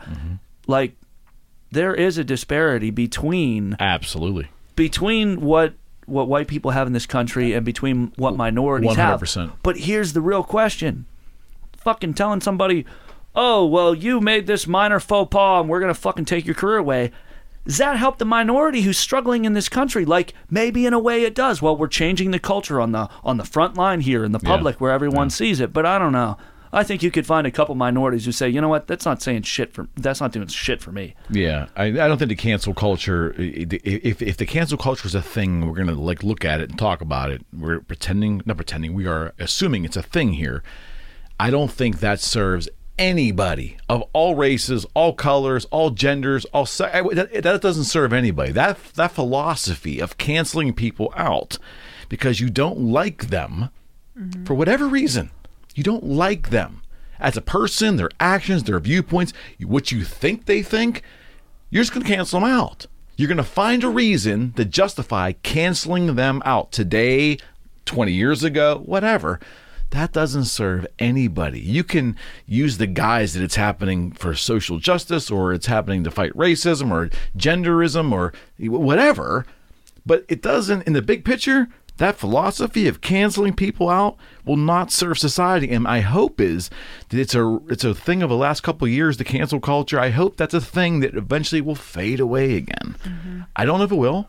I hope it does. I think we have to validate because you got a broad audience. There's gonna be a lot of people listening. I think we have to validate the feelings of people who say, "Look, there have been people in the public eye who have said things that are simply unacceptable, and they absolutely needed to have their forum, their platform taken away from them."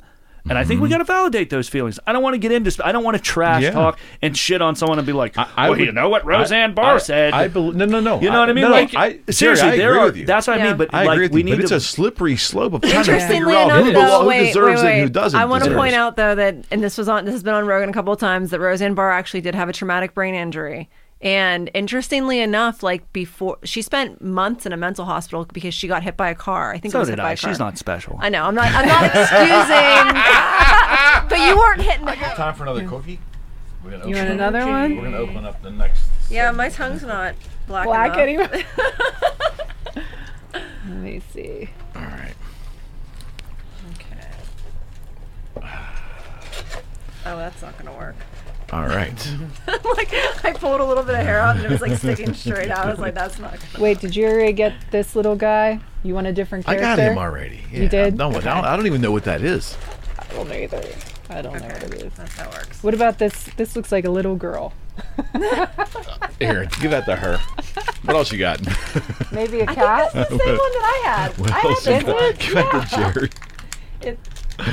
All right. what about that little guy? Do you Oh, uh, that's cool. I'll take that. All right. All right, I'll take that. All right. Hit ah. me. Hit me. Wait a second. right. This is the same one I had. This is the same guy I had prior. I think it's the same guy too. Yeah, we out of we out of dudes. We're out of dudes. So this- there's only two different pe- characters. Here, wait. I found the cat. I found the cat. Cat's you cool. want a There you cat? All right, here. All right. Take this one. I'll give it. Here, wait. All right. I know she Which needs one did you? Did you get this I had guy? I had the weird girl. I had the weird looking girl. So I gave that one to Jerry. Yeah, this is a cat this? for sure. Okay. dude. Are we on air? Yeah. of course. Dude. Yes. Okay. There, what do you have? You have the little girl. I'm not sure. I just smashed mine. I know. I saw that. Fred's gonna be so jealous when he I sees this because he's like, I don't let him eat in here. you let me bring donuts. I know, but no, but I let I let Fred eat a pizza in here one time when Oh, he first no, started. that's not a and good it, it, idea. it- it- yeah, that was not that'll never happen again. Couldn't have been oh I'm any like worse. and then he had good idea. McDonald's in the one time, and it was no, just- also not a good idea. McRib. no, no, No. my God! See, this is another reason Here why I we think you have terrible Me, taste in food. I know. Me and Julia. You were mentioned on the We got- UFO podcast. I you saw know that. Got into it. I saw that you guys. You were like, "Yeah, Cass likes them," and I was like, "I do." And then we got. uh I got our friend Jason to come over to the this side, and uh, I know he tried it. Oh, yeah. My, I think my. If I get like two more people to convert, I think I get a toaster or something so for this, getting this people can lead, to. in- lead into the awards. That's award worthy. If you can actually get people to like the McRib, you should get awards. That's a segue. We should we should probably eat them. You know, it'd be great What? when we go to film the- the next UFO episode. We got to somehow get her early before Freddie and James show up. And I'm you and not I- eating a and You and I McRib. be eating, sitting eating McRibs. That would be the She's best drawing ever. the That would be the best ever. I don't want to eat one either, but No, I'm not doing it. Yeah, and the McRib. best was Jason. Jason never had one, so he was saying like, "Give it to me straight. Like, is it good or is it disgusting?" And I was like, "Yes, both." yes. but he did like it. But it, Julia was like, "Oh man." It's not like I've never had one. I just don't want to can be have it again. I, I would. I would eat it. it can be both. You would do it again? Yeah. got a good fortune. All right. I have one too. My All right, all fortune's right. good. All right, Cassidy, you start the fortune there. It says, even CSI Miami would gulp at the sight of you. I mean, I feel like that could be a compliment too, right? I, I don't know. I saw a photo shoot that y'all did with holding like fake hearts and blood everywhere and It was a stuff. pig that was it a real wasn't heart. fake. It It was wasn't a fake pig heart. It Pig was, it was a what? a pig heart. Yeah. Yeah. Pigs look more like human hearts. Pigs' hearts look more like human hearts. They're bigger. hit freaks me out even more. Mm-hmm. It was real. Okay. We made the blood though, Yeah. not with ourselves. With Yeah. We Kitchen didn't. We ingredients. didn't create. Yeah. We manufactured it non-biologically. Yes. Yep. All right, Jerry, you're up. I'd live. Uh, shit just makes me sad. We're not eating these anymore. Oh no. I'd like to give you some good news, but then I'd have to lie. Oh, that's terrible. okay. then mine's pretty sad too. Today just isn't your day. Unfortunately, neither is tomorrow. That's, that's great. I can't even read this. Come It's on. not bad. You have No. to read mine. I can't read it. I can't see You it. You know what? Physically That, can't read the writing is a little. Okay, Eric. I can't see it. Listen.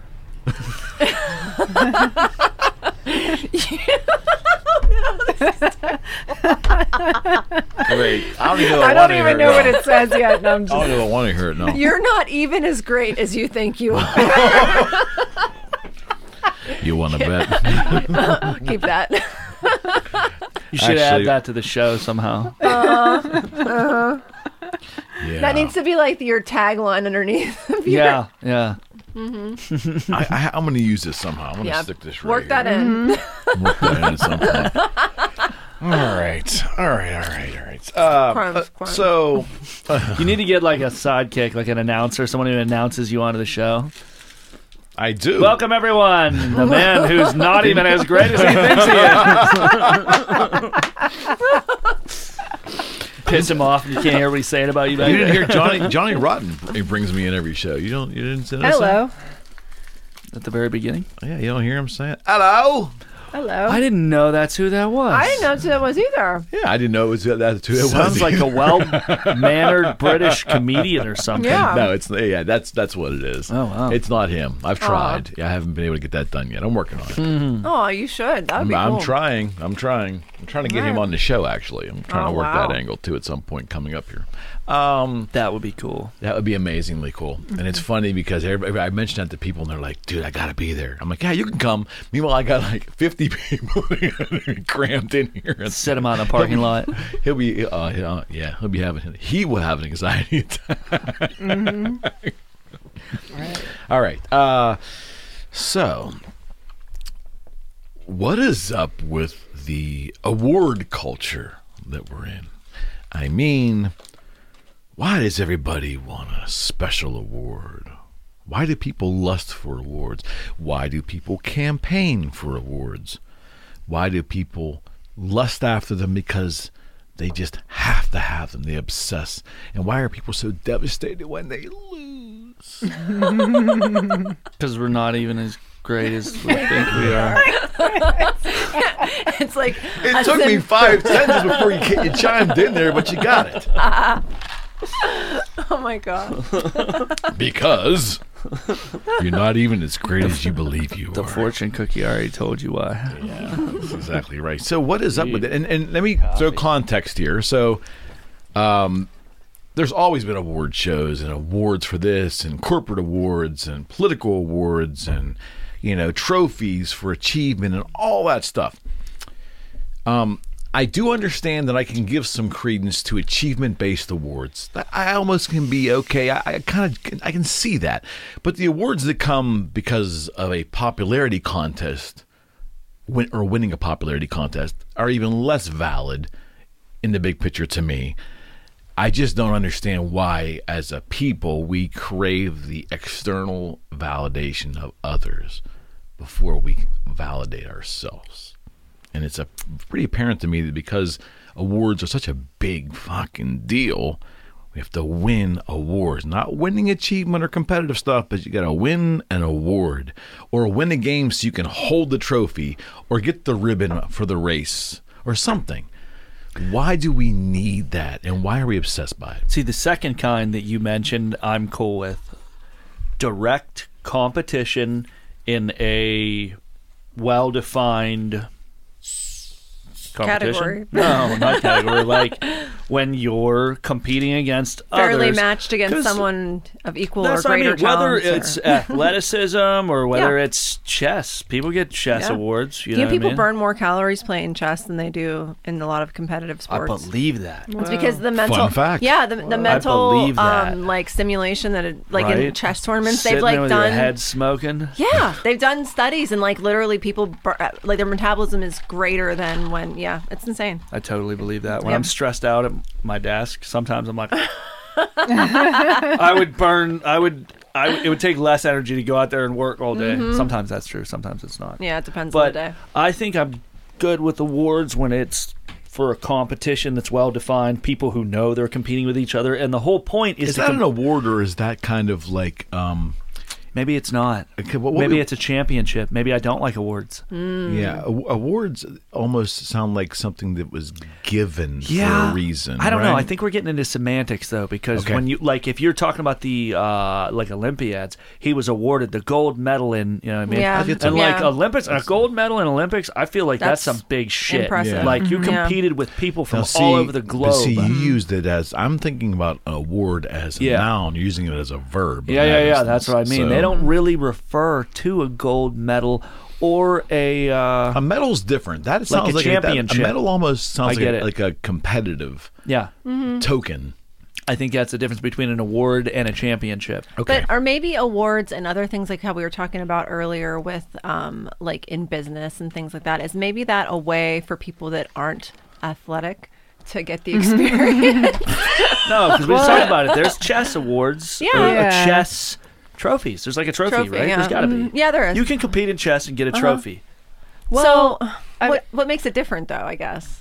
As somebody who doesn't really excel in anything, I haven't, I haven't gotten like a lot of trophies. You've had too many fortune cookies.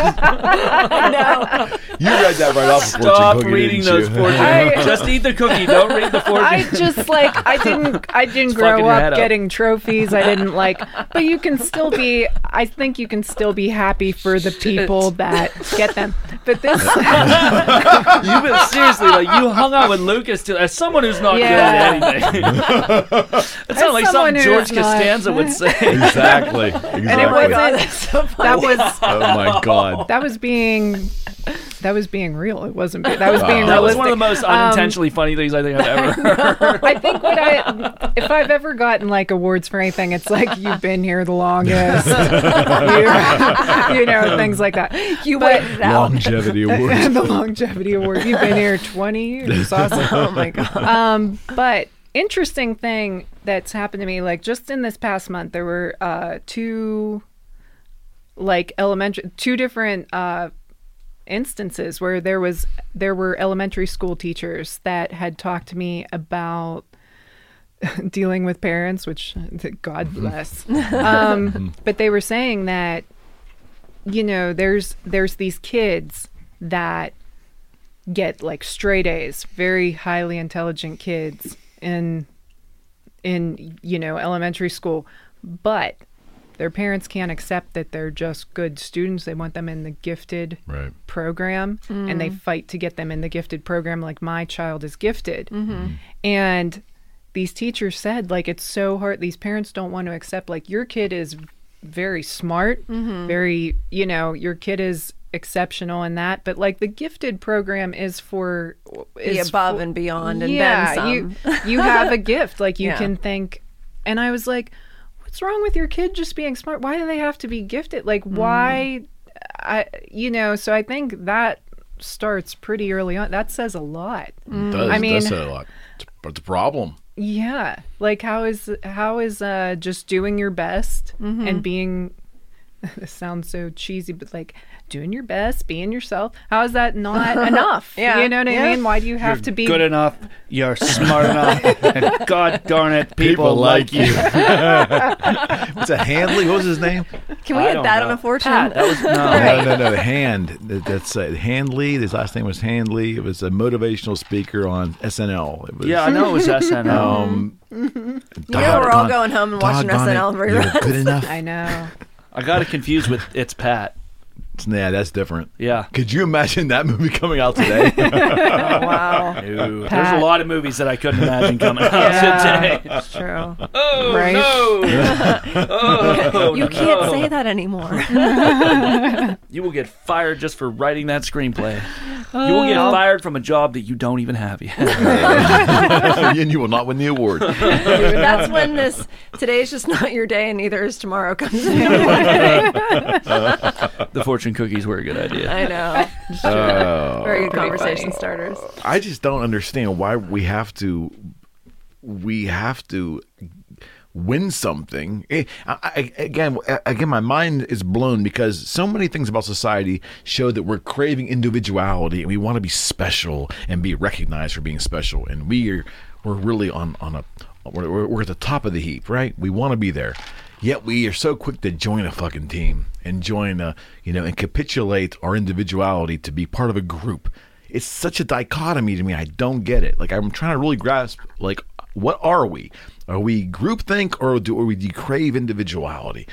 But this thing about awards is nuts. People, you know, people lose awards and then they'll complain about it. Like, I was bypassed for this award and, and I think it's mm-hmm. unjust. And you'll see campaigns for people to win them. And then when they lose, there's campaigns to, to talk about the injustice of it all. It's fucking crazy. Well, I think it, you you bring up a good point, um, Cass. If there's like if this is literally starting elementary school where there's like parents that are like really not okay with the fact that their kid didn't get accepted in the gifted program or that their kid didn't get you know the dance championship or all these other things. It's like you know there is a culture of you know kind of pushing that idea of being the best individuality or whatever. But then how do you get to be the best if you're not compared against other people? So then you have to join a team and then you have to kind of like excel in that team and then be mm-hmm. like the top of the the heap in that team. But you need to almost like create these little groups so that you can prove that you're the best of that group because you, you know otherwise there's always going to be someone that's better than you. It's good to be good. That, that is the single All right, best, sir. most prophetic line ever uttered in this room under any podcast ever. Wait, but I wasn't finished. It gets better. It's better to be better. sort of. It's good to be good, but isn't it better to be the best because everybody else isn't as good as you? it's one thing Yeah. to be really good and to be recognized for it, but it's uh-huh. another thing to be elevated among everybody else. And, And when be- you win. whether it's implicit or implied, not only are you good, you're better. Than all these people. All these other ones. Like, we've elevated you above them all, and you're even better by comparison because they're not as good. But why do we need that? Like, why can't it just be Because it it's not- feels good. because it's good to Here's be the good? thing: is that there. I think that there is like a healthy form of competition. Like you're Smartest dumb thing I ever said. that could be a fortune. you suck. you should get like a Howard Stern button, just like you suck. I might. That's actually Don't laugh. I might do that. But what I was thinking was like, so you're talking about competition and like how you do like championships, Jer. You were saying that, you know. So, that I'm good with because okay. people train their whole lives like that is Right. excellence. Right, and Whether that- it's athletic or something else. and I think that there is like a form of that in everything. And as someone that's maybe not as good. Do you know what's so funny is that the one thing that I got at work not that long ago is I finished this like mentoring program and so they gave everybody a plaque. But for whatever reason you participated. my plaque didn't say anything about what it actually was. Like mine was like misprinted. And that's the point. That's my whole point. so mine just said Julia Mulligan, like nutri- nutrition. it was like nutrition program, and then like all the other ones said like something about the mentoring. Pro- like they all had like extra text, and mine was like they like missed a whole spot of the text on mine. It said the date, and that was That's insulting. But it's on my desk. God damn it! Because I wanted a reminder that I did complete that thing, and even though it doesn't Yeah. say what I completed on there. You did something. I did do something, and I can't prove it. so, uh, but either way, I But- think excellence is what I was getting back to.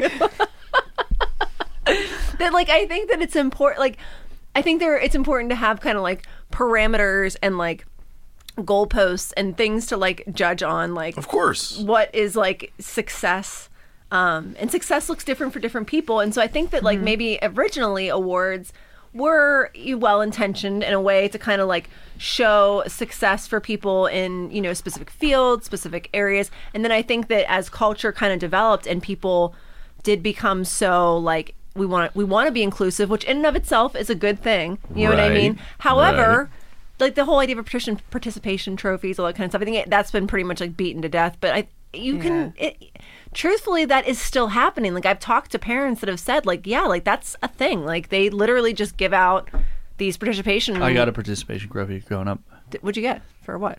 for playing soccer because you played. because I played. Yeah, You were on the team. I was proud of that shit too. Yeah, I bet I don't know why. it felt good. I, I did might have feel gotten good. Yeah, I liked my those, plaque. I wish it said more. Were you good. good? and was it good? I mean, Were you better than I anybody was else? happy about the trophy. I don't think I was particularly good. no, no, and I do think it sent me the wrong message. See, okay, so so I think it sent me the wrong. I think that's where shit started to go wrong. Since we were talking earlier about the whole therapy session, and I alluded to some issues that I've had.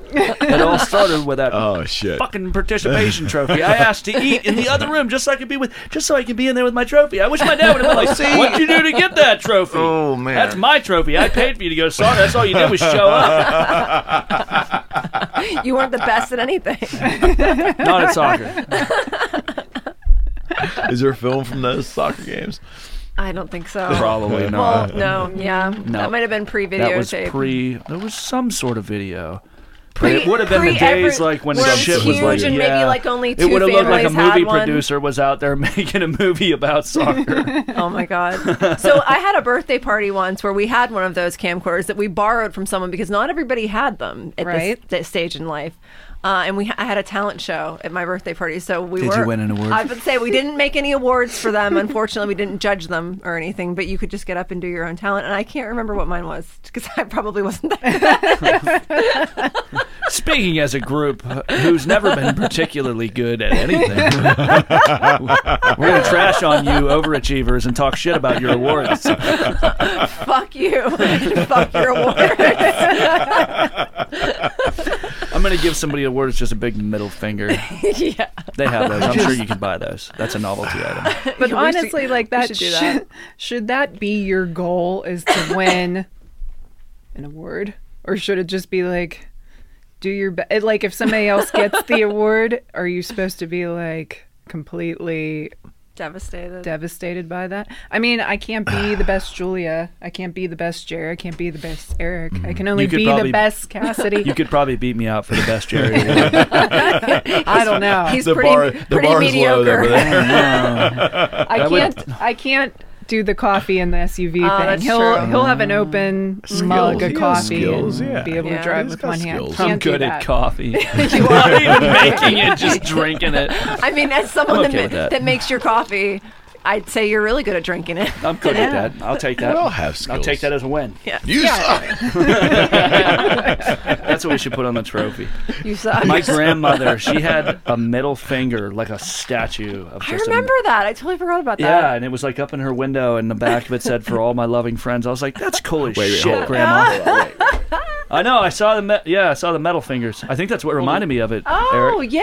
Oh, you can happens to change the it. Oh, it's the posable. There There we go. go. That is cool. This- Perfect. I say this all the time, but this is the coolest room I've ever been in. yeah, I not know. just- it just got cooler. there you go. We love this Yeah. room. My Yeah. grandmother Thank had that in her window. Thank you. Yeah, I know. I was Your- like, that's your- cool as shit, Your grandma, Grandma. was very cool. I'm Yeah. sorry, mom, when you see this. I My, mo- my mom says to me, yeah, I really love watching your shows. And, But we and the show we- you had, oh my gosh, and with the husband and wife and and, and the Cassidy, because that show was so funny. I'm like, oh, I'm glad. Mom says, but you really got to watch your language. Oh God. Sorry, sorry, mom. sorry, mom. You Not know y'all, just me. I'm apologizing to you, mom.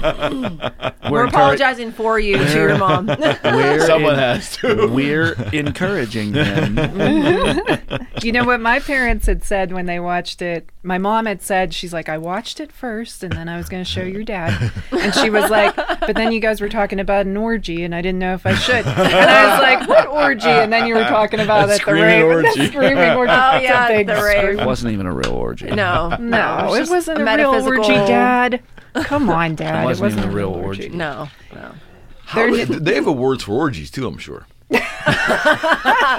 First, I mean, Who's that's giving a- those out? Now that's an award worth winning. I was about to say, all Giving those out.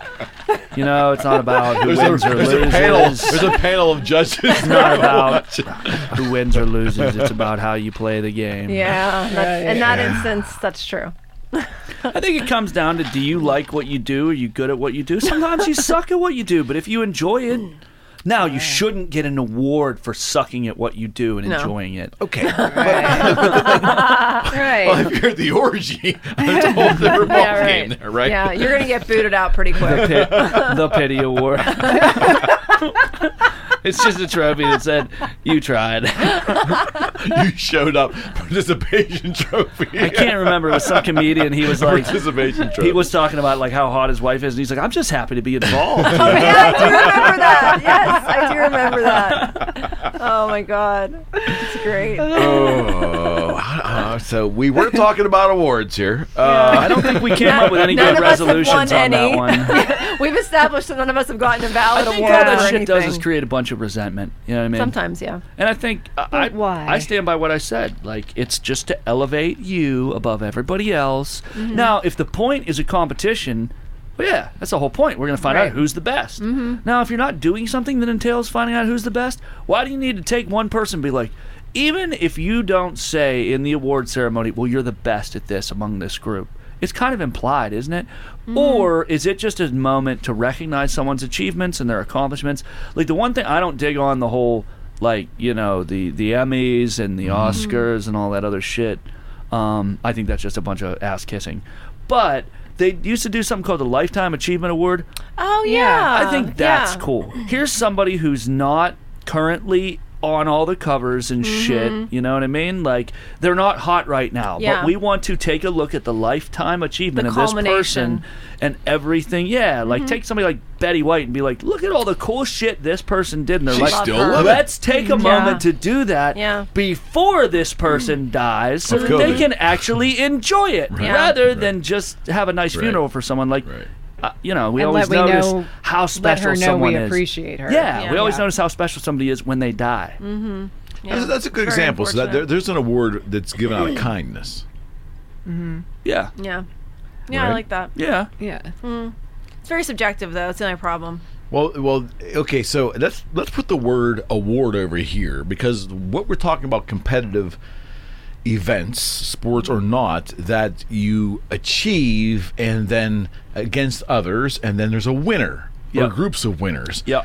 I don't think what they get that trinket to show their excellence is really an award. Awards are things Yeah, that are you're saying. subjective, popularity contests, uh, that may, competitions that may be derived from I don't know the opinions of others of other people. But see, it's, it's like those almost kind like of things. they start that stuff like early on. Like I mean, like what about like homecoming queen and king and all that stuff like that? Exactly. Like, exactly. but then again, That's it's the like, epitome of a popularity It contest. is, but then Right. but then think about it this way: like we're talking about like woke culture and all this kind of stuff. Of like, do we really want to take that away because like we don't think that like they should have it anymore because it's too you know I Oh, don't I don't want to take I- anything. I don't take anything I away. honestly oh no, don't no, no, no, know. no, I don't. I, I, I don't what, know. what I'm saying is, I don't. No, no, no. I would never suggest taking anything away from anybody. If someone wants to do something, God bless them. I'm just saying I find it odd that that society appears to be dependent of this ego, this ego, uh, this lustful ego thing that seems to be so prevalent in society that we need to be have the spotlight put on us or we need to achieve something or be better than someone else or and sometimes when we don't get it we feel we deserve it then we're just spiteful about it. I it's think- really shallow. That's a good point. Right. really shallow. Yeah, like And- why can't we just be happy for the king and queen and be Yeah. happy f- with what we have? Like, Yeah. why do we have to But here's the- that? there's plenty of little examples of the award. It's the recognition, whether you get recognized to do something. Mm-hmm. So, and I was kind of thinking about it while you were talking. Like sometimes you don't get recognition for the hard work you put in, or for going to get the donuts for the meeting, or Mm-hmm. for shoveling someone else's walk. I'm and I think paid. That's my recognition. Sure, but I mean, like, I, I might shovel. I mean, I have not done that in a long time. I'm not going to make it sound like I'm some great guy. I think at some point in my life, I have shoveled You someone did. else's walk. You did our neighbors. no, one no, time. we don't want to. No, don't. Okay, don't tell people. Yes. but but but, No. the, but would you do that because you're expecting a thank That you? is the point, and that's what I'm saying. Like, okay, if someone recognizes you for what you've done, it's nice. Just Mm-hmm. like if someone wants to give somebody an award, like that's not a shitty thing. That's a nice thing. It's nice. Yeah. But if that person has done their best every day and someone is recognizing them for, like you said, for their accomplishment, it's cool.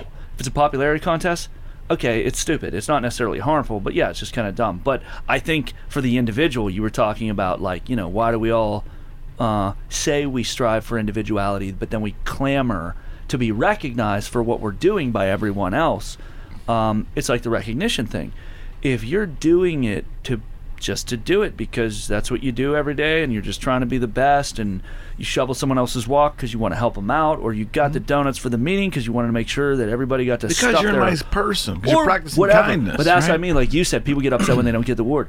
Are you doing these nice things because you want recognition and because you want that ego gratification Sure. of other people thinking you're a hard worker Right. and that you're a good person and You're that you- describing most of society. that's what I mean, that. though. So, like, if you're doing what you're doing, just like I'm sure there's people who are working their asses off just to get that award, and they don't Mm-hmm. enjoy what they're doing, maybe they used to, you know, and then whether you get the award or not, once you give up on doing what you're doing for you or for the sake of doing it just to be recognized, then whether you get that award or not, I think it really becomes kind of a, a hollow victory. Mm-hmm. It, it, yeah, oh, it really is about the human condition. When you sit and think about it, Yeah. this is bothering me. It's, just, it's wearing me out. Don't bring that negativity into this room. There I just go. talked about how much I love Peace. this room. There we go. There you Okay, go. that's Yeah, better. Okay. good. I like Okay. that. All right, so uh, arthritis? Wait a there you go. second. That's how my fingers look at the end of the day. Oh God, That's painful. that's making me cringe a little. wait, a little wait. There you go. Where, where the heck did you get that? IKEA. Are you Oh, serious? yeah, The night- the they night al- I put the studio right. together, They I have just a bunch got of those. Yeah. Oh wow, I have to make a trip there for. Can you make it do the Spock thing? It doesn't bend that way, huh? Uh, I can make this do a lot of gestures. Oh my. uh, yeah, wait. Oh wait. Uh, what's the Spock thing? You can do it with my Oh, left. no, which I don't think I it- can do it with one hand. It I doesn't can't go. do It it. Do it With, with doesn't go left, too. sideways. No, it just. I can. can't- I you know can't what's so weird? right. I can do that with my left hand. Me hand. too.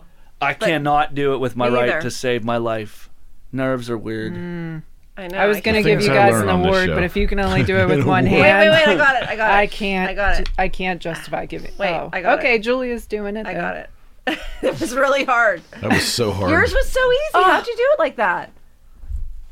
All right, I can't do it with either hand. Oh. Are you serious? yeah. You can't do it at all? Can all? you roll your tongue? no? Some people can't. I can do it. You guys didn't believe me. I said I can't do anything. You're not getting the award. Well, I'm we not. just had to prove it. yeah. It's She's oh, sitting there all, all like, it's true. Are you, have you ever encountered a person who was really upset that they didn't win a particular award, whatever that award might have been, and they actually, like, it bothered them to the point where you know it became a thing in their consciousness for a while, and you heard about it as their friend, you know, and it, and it was and it's happened to me on multiple occasions. People that mm-hmm. should have won things. I mean, like I, I, the easiest one would be elections, right? If you know someone who had an election or ran for local council or something and lost, because elections are a popularity contest, right? so you're trying to mm-hmm. win competitively, but then they lose and they just can't fucking take it. You know, it's like it, it's just that that whole. I love competition. I love ba- I'm the biggest baseball fan in the world. I love sports, you know, in general. So I, I get it, but man, I don't care about being recognized by anybody for anything that I do. You know, like I want to get paid for the work I put into my career. I want to have fun doing this. It's like people were saying, "Well, you know, what's what's your reach on your show? Do you monitor the likes or the the comments?" No, I just don't because I don't have any expectations. If this was a monetary thing, I would just try to figure all that out. But, Sure. you know, I don't. I don't really, I'm having fun. And You're if- not coming at it from a business angle. no, I, but that's I think that's symptomatic of my life. I want if it's a business circumstance, I want paid the money and being the freedom and being doing what I want to do. That's the reward. Sure. Not because the guy down the street. When my clients tell me I do a great job, it means a lot. It's personal to me. But I don't need them to write a letter and hang it on the wall. I don't need to get a plaque. I don't need my broker to give me a plaque for based on anything. I, I'm okay. Like, that's not important to me. So am I just weird? Or is or is there more people like me out there that just don't give a shit? No, there's plenty of people who don't. Yeah. But I mean, some people do crave validation. Yeah. Mm-hmm.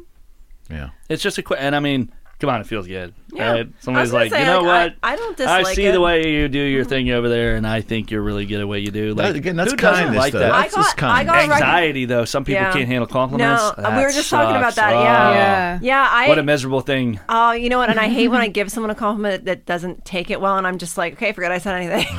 I take it back. Uh huh. But no, I got I recognized in our back. um, in our meeting this morning because I worked by myself over the weekend, and I was like, you know, and you it's did a like fine job too. I'm just letting let you know that. I did actually. I, I yeah, I did. But I um, believe it. I believe it. but like you know, you hear your name, they're like, and Julia, see, she said she stepped up and she said that she was okay working, and I was just like, I did step up, didn't I? Yeah, not just validation, but attention. I Mm-hmm. Yeah. used to really I know. crave attention, which is not something that I like to admit. Lead but singer yeah. syndrome. Yeah. No, no. Front and man. I, I think I think I'm we all teasing. had that. I've There's a had whole that. podcast called that. Certainly. I'm teasing. No, no. I know. I was that was comical. I wasn't saying like, oh God, shut up. I used to- do. I do think really being crave attention. being really genuine here. I think just being in, uh, you know, like being a uh, fan of the local music scene. I do think the two of you have done a lot for the local music scene that you guys don't get a lot of credit for, and you continue to do it, even though you're not getting maybe mm-hmm. the. You know, We're not oh, doing much right now. not right now. Slackers. But, Point that out. People shout us. but you People know, we do. We, we get some we get some recognition. I- People it's- shout us. It's But, but, but, you appreciated. Yeah. don't, but you don't do it for that. See, That's There's what I passion yeah, that's what I was about right? to say. I don't Yeah. feel like uh it's necessarily like you guys do it so you can get that. And maybe that's No. why it's more authentic and maybe it's been more of a successful scene that way. Well, and that's what I was alluding to earlier. You know, if you get to the point where you're doing it for the validation and the recognition, I think it's a hollow victory. Mm-hmm. You know what I mean? Because I've been in that spot where you're just doing something for attention, where you're just doing. I mean, come on, we were all teenagers who didn't want to be cool. I wanted to be cool. I wanted I people to think. I was cool. Me too. You know, I wanted to Mm-hmm. be cool. Who doesn't want to be cool? Some people really don't want to be cool. I'm like, I always wanted to be cool. I know. I would see my favorite actor like It's like true. Mel Gibson and Lethal Weapon. I'm like, he's fucking cool. I want to be cool like that. and then uh, I don't know. I started acting cool, and I was like, man, I'm a real dickhead now. I don't feel cool anymore because I realized that I'm just doing this for other people's validation. It, It's just not genuine, you know. And it, I think, you know, we talk about people who are celebrities and who end up. Everybody thinks they're so happy, like, and then they end up committing suicide or mm-hmm. I don't know. You just like find drug out somehow problems, that drug people are miserable. Like it's not just like I think you touched on something bigger. It's not just about well, this person got an award for doing whatever it is they do. Look at we talked about on the last podcast, social media, and it's just people with this lifestyle obsession mm-hmm. where we want everyone to look at us and think we got it together, like however we want to be perceived, and it's a psychological thing. We want to be perceived in this light, and I mean, yeah, I want people to think I'm a good guy, you know, but I'm not gonna go out of my way to convince somebody who doesn't think I'm a good guy that I'm a good guy. Because if I have to sit here and tell you what a good guy I am, chances are I'm getting mm-hmm. ready to try and sell you some shit. Mm-hmm. You know what I mean? I've got something over here that I want you to buy or that I'm trying to con you. Like Okay. anybody who screams so loud that I'm a good person, I'm this, I'm that, it's like, yeah, don't tell me, show me. Well, they don't believe it themselves. Sure. Absolutely. And I think that's where the And they're s- validation comes in. they're trying to convince themselves. Yeah, of you're people are overcompensating for insecurities. If other people believe it, then I can believe it. But it, it doesn't really work in my experience. You know what I mean? As many people who thought I was a good person when I was doing things just to kind of fill a hole in my life and to kind of whoa, we lost power. What happened? Mm-hmm. Oh yeah, that happens sometimes. I did not do it. That's all right. I'm freaked out now. That, I it's power. that power grid in Texas. Oh yeah, we, we, we lost all the all the bulbs. I don't know. I think it's uh, I don't know. There's a. Maybe I did do it, That's all right. Don't worry about it. We're good. but it never worked. Next, pi- next, piss, next, next piss break, we'll fix it. Yeah, it never worked for me. You know what I mean? When I was chasing something to be seen in some way through other people's eyes, I, I wanted I had this vision of myself and I wanted to convince other people of it. I wanted to project that out there because I thought in my head that would make it real, Right. but it didn't. You know I mean? I wasn't that person. People, even if they really thought I was that person, I really wasn't that person. I was really insecure and, and in some ways I was really shallow because I was just trying to get the validation of other people and then when that doesn't work well now I still want attention but it's negative attention mm-hmm. now I mm-hmm. just want to be what I don't know the worst thing that everyone thinks I might be because I tried it one way and that didn't work Yeah. and so now I'm doing it the other way, and now I got my middle finger up because I finally got what I thought I wanted, and it didn't make me feel any better, and now I'm pissed off. Well, that's the human condition, isn't it? I mean, I think in a lot of ways, yeah, Yeah. yeah, because when you've chased after something your whole life, and then you, they say hell is when all your dream, all your wishes, not your dreams, when your wishes come true. Mm. Mm. Yeah. Be careful what you wish for. True. I've heard that said like about like celebrityism or celebrity celebritydom. What is what do they call it? Ce- Celebritydom. Celebritydom. Is that the word? Celebrity dum dum Dum dum dum dum dum dum. But anyway, I learned so much on this show. I've just heard that it's very I forget lo- things I learned on this show. yeah, right. I've heard it's very lonely and it's very boring. At the top, it is. Actually, It is. and come then, on like- up. I was room. Where the air is crisp. what was that from? What movie was that Girl next door. Oh gosh, yeah. oh my god, it was a good movie. It was. Mm-hmm. it was a really good movie. Mm-hmm. So where are we going with that? Oh, just that like. Anyway, celebritydom. Dum dum dum dum. Just that it's it's actually it can actually be really boring and lonely. Yeah. Um, because it's isolating. You know what I mean? Like you don't have the freedom to just like go about your life. And especially for some people that spent all that like a big part of their life's journey was getting there. Right, You know what I mean? Like it's right, it's such a struggle because it's it happens to so few people. And so Mm-hmm. like, you know, in, by comparison, I mean, I think we, we think now about like what is a real celebrity and now we've got this whole different class of celebrities that are like, you know, social media celebrities, which is basically what the younger kids are like gravitating Fascinated by it. towards now, which Yeah. Well, because they think it's attainable because those folks became celebrities and they were nobodies ahead of time. Yeah, there's no So gatekeeper there. And they're You not just have to be relying on, popular like- enough. Right. Yeah, Yeah. you just have to catch on. You got to go viral. they're not relying on like network television or you know, just all like so all the No gatekeeper. Mm-hmm. Right. It's Well, exactly it's, right. Um, like Neil Armstrong, how he became an alcoholic. Because how do you? Top going to the moon. Yeah, mm-hmm. Yeah. like you do. You do the thing that like you've spent all your Yeah. time thinking about doing. Or he And was then- hiding a secret and he was just tearing him up inside that he can't reveal because he saw the aliens on the ridge. Or he never even went to the moon. We don't know. Or he never went there. Team C. you got to represent Team C at least once on this I podcast. know. it it could be a multitude of things. It could. yeah, be. we don't know. Yeah. yeah. We don't know. Yeah, but it's a good it- point though. Like, what does he? Co- what What do you do next? Yeah, and what Yeah. if you get there and it's not what you Imagine being out on a thought? date. You know, like, what do you do from? Well, I went to the moon. I mean, you know, so she gets tired of that and bored with that. What can you? What can you do you possibly do say now? that's going to? Oh top wow, that this was an episode of freaking uh, uh, Big Bang Theory, where one of them went up in space and he couldn't stop talking about it. Oh, And all his yeah, friends got. He brought it up in every conversation. He didn't do much. He was just up there. He was just there. He was Yeah. a scientist supporting Yeah. it, but every time he was in a conversation with anybody, he would talk about how he Mm-hmm. went to space. And he was all about And he's the just out of touch with and he everybody. could not not. Finally, his girlfriend was like, "Shut up about space. We get it. You went there." And he was talking about like, "I did this really special thing," and I don't know. I guess everyone wants to do something special with their lives, you know. But then, But then once you do that thing, it's like what then comes next? yeah. But like the other thing is, a lot of people never get to do whatever that thing is. That's true. right. Or what if you get there and it's just not as grand as you Didn't thought see it anyone. was. Yeah. So well, and I like, think you're seeing that in a lot of, and this is a big part of the so- the human condition of like what's happening now because there is this lifestyle obsession. So everyone's kind of like, you know, you get the house and the family, you have the designer wedding, and you have the kids, and then you name them some crazy thing, and then you freaking decorate, you know, all this stuff, and like, you know, and then and you get the designer sheets and the fucking whatever, you know, all this other stuff, and then people keep High trying. thread count. High thread count. Yeah, I know. You know, I know how you feel about the sheets. Okay, we've talked about that. That's an important thing. We've gotten out of bed in the middle of the night and changed sheets. They were itchy. It's an important Can thing, you sleep man. with itchy sheets? No, no. And I don't Case want any closed. cotton Listen. sheets to feel like satin. If it feels like a satin thing, I'm Just not into slide right out of bed. Jerry, Whoa! Jerry had satin sheets when I met him in high Whoa! school. he totally did. Whoa! He had here we black go. satin sheets on his bed in high Nice. school. They would stain too easy, right? You wash them. Oh yeah, You novel wash idea. them. He said. Whatever. Yeah, somehow we got off the award thing.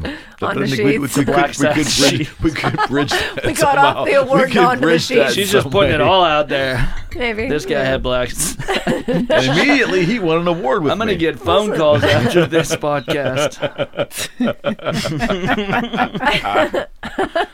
Hey, you know, you know, Billy, nothing. you know, Billy Squier. Billy Squier had a great career going until he made a rock video with red satin seats, and he was bouncing around on that, and it just buried him. That's I how did his career ended. Billy Yeah. Squier. So this is future it- advice. Don't go back Billy to the Squier had a song called "Stroke Me." It was a big. And then he had this album. don't laugh. Don't Maybe it laugh. was the title of the song. But then he had him in. yeah. Then he had uh, that song "Rock Me Tonight," which was a hit, and he did a video for it in '84, and he was like jumping around on his bed with satin sheets and like in, in in groaning and all this stuff, and then done. Oh wow. Mm-hmm. One Cross the line. and done. So satin sheets can you know It's very controversial. could I'm do sorry I some brought could it do up. some damage on you there, brother. I'm just putting it out there. I've got a reputation to uphold here. Can you edit that out? Man, I hope to God. Imagine these Hell blue, no. Imagine the blue collar guys I wear would be like satin sheets, huh? You're like 16. Did you win an award for those satin sheets? Uh, she's sitting there. Oh! okay, was that a popularity contest or an achievement? Ask her. a little bit of both. Oh my! It was Yes. just like the spider's web. You know, I caught the fly. I was like, I don't need these sheets anymore. okay. Far as just like science goes too because that's like colors just like a reflection on the back of your brain from like the rods and cones in your eyes basically like Rod, uh, ro- sign, but my rods and cones are all messed up, Jerry. it's like Kramer, remember that? Michael? A friend of ours used to say that. My rods and cones are all messed up, A friend of ours Jerry. who we used to do serious drugs with. Hardcore drugs with. My rods and cones are all messed up. My rods and, And they were too. And my they were rods and cones are all messed up. He said, then they were too. Okay. Mm-hmm. In your quiet moments alone. I tried to get that out straight face. I knew I wasn't going to be able to do it. In your quiet moments alone, as you lay in quiet desperation. oh wow no, you can pull the desperation part out. In your quiet moments, do you reflect ever on eras of your life, time in your life before the internet? So I'm talking pre 96 ish. You ever think back, not just events in your life, but on the context of, wow, what did I do when I didn't have the instant answer to everything at my fingertips? Or I didn't have social media, or I wasn't able to reach out and connect with my friends and family anytime I mm-hmm. want to. What was life like back then? And of course, back then you had nothing to compare it to. You didn't know what was coming, right? So it's kind of hard to equate what was better or worse. But, you know, do you ponder back what it was like to live in a world pre internet? Do you ever think about that? I don't know if I think of it in those terms. You've never thought about it like that. Uh, I mean, I'm sure. I mean, we've. I think we talked about it at some point. Vaguely, yeah. But when I reflect on times in my life before the internet, I don't think I think about them in those terms. Okay.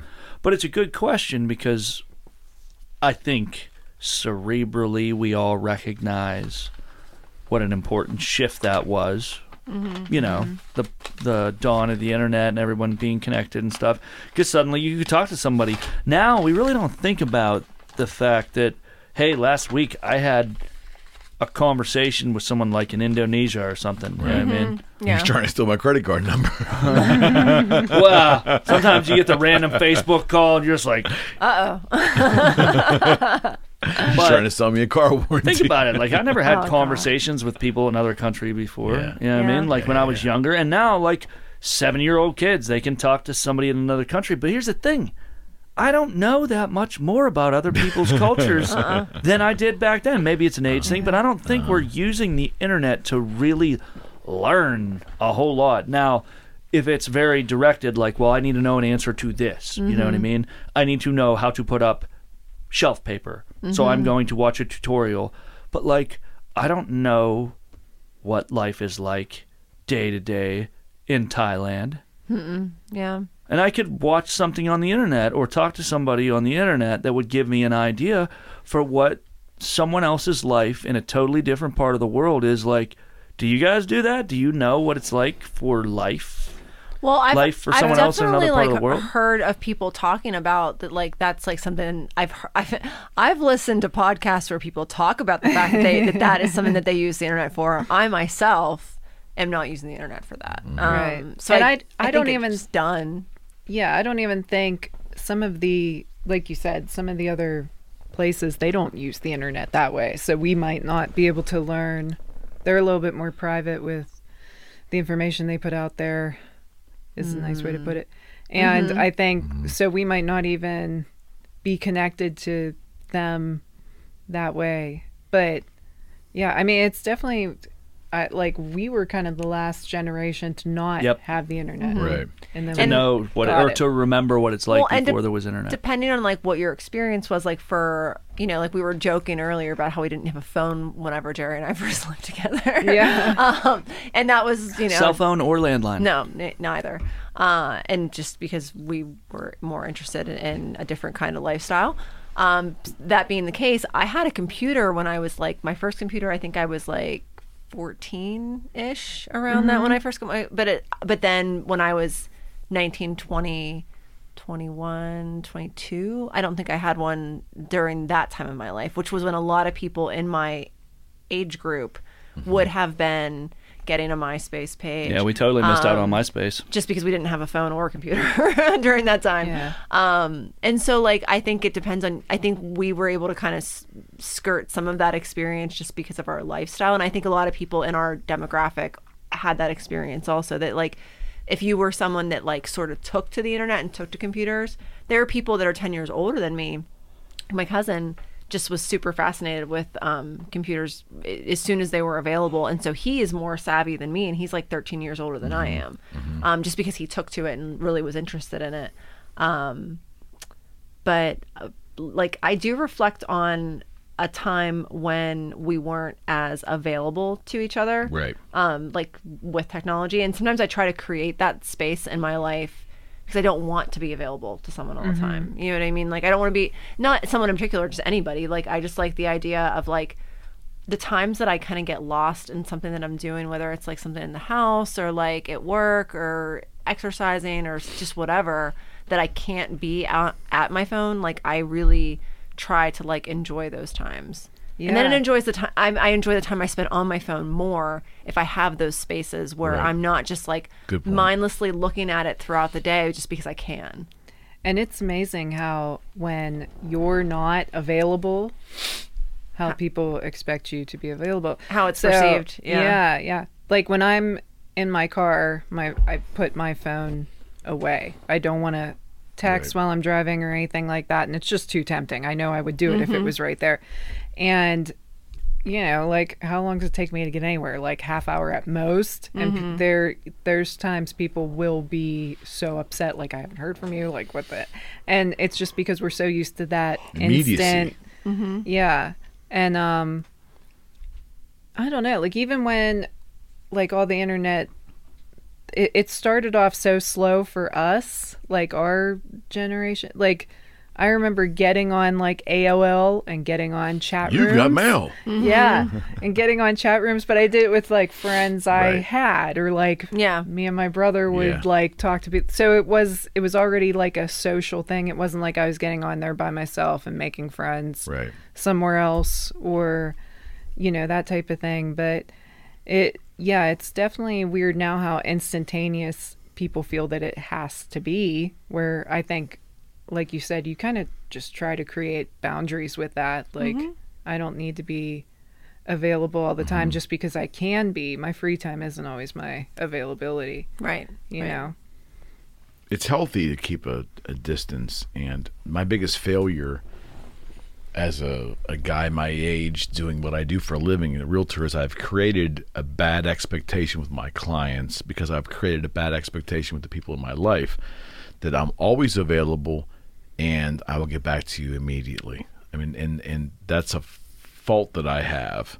I want to provide good service and be a good friend and good, you know, husband and, and family member. So I create that illusion that I'm always available.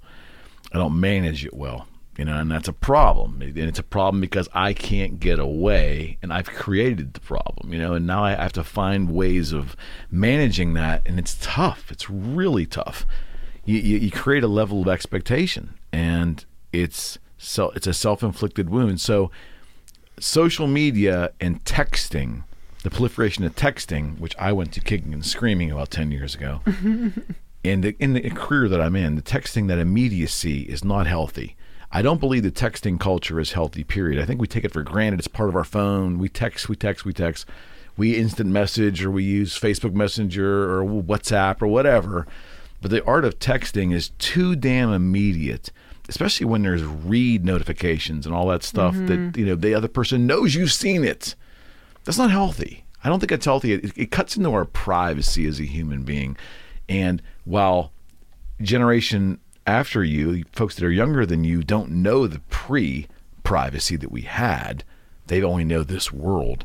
You know, I don't know if it's good or bad, but I, I feel bad for them in a way that they don't know what it's really like to to to manage that privacy, that time, to create that space, to not let people know because, mm-hmm.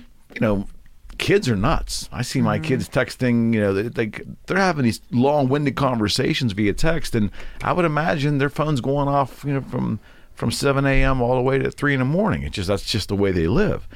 That immediacy, and I know I struggle with the, the level I have. I- It's I don't think it's healthy.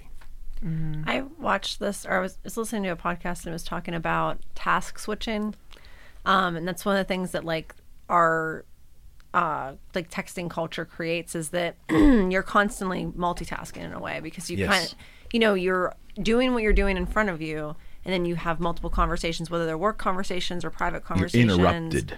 and you know say say about what you will in certain ways i think you can manage it in a way that it can be healthy and enriching and also um, you know help your productivity but there's a lot of studies that have been shown that show that it's really not good for our brain's productivity in the sense that like when you're constantly switching from like one focal point of your attention to the next it actually like interrupts it's a constant like you, you don't get to like develop these like neural pathways that uh, create kind of like a more of a flow state of productivity if you're constantly being distracted. Um, and I, believe that. And so like certain people are like it's it's becoming kind of like an in vogue thing to like um, basically tell the people in your life that like you know if you that I'm not always going to be available and basically you know like if you really really need me you can call me you know that kind of stuff but it's like don't expect constant responses Yeah. um, and I think that it's hard I've it- I've had to do that. yeah, I've it's to- hard. It's hard for because a lot of people don't just don't get it. You know, And I think it's becoming more acceptable because I think people are realizing that like you just don't. Uh, just because I'm I'm able to look at my phone and respond doesn't mean that that, that it's the best time for me to do that. Doesn't mean it's the, you know what I mean. Yeah. So And Yeah. coming from the other side of it too, I think when we text people, when we text our realtor, when we email somebody, we have to understand that they're going to answer us on their time. They also are a human being with I mean, you don't know what's going on on the other side of that phone or the computer.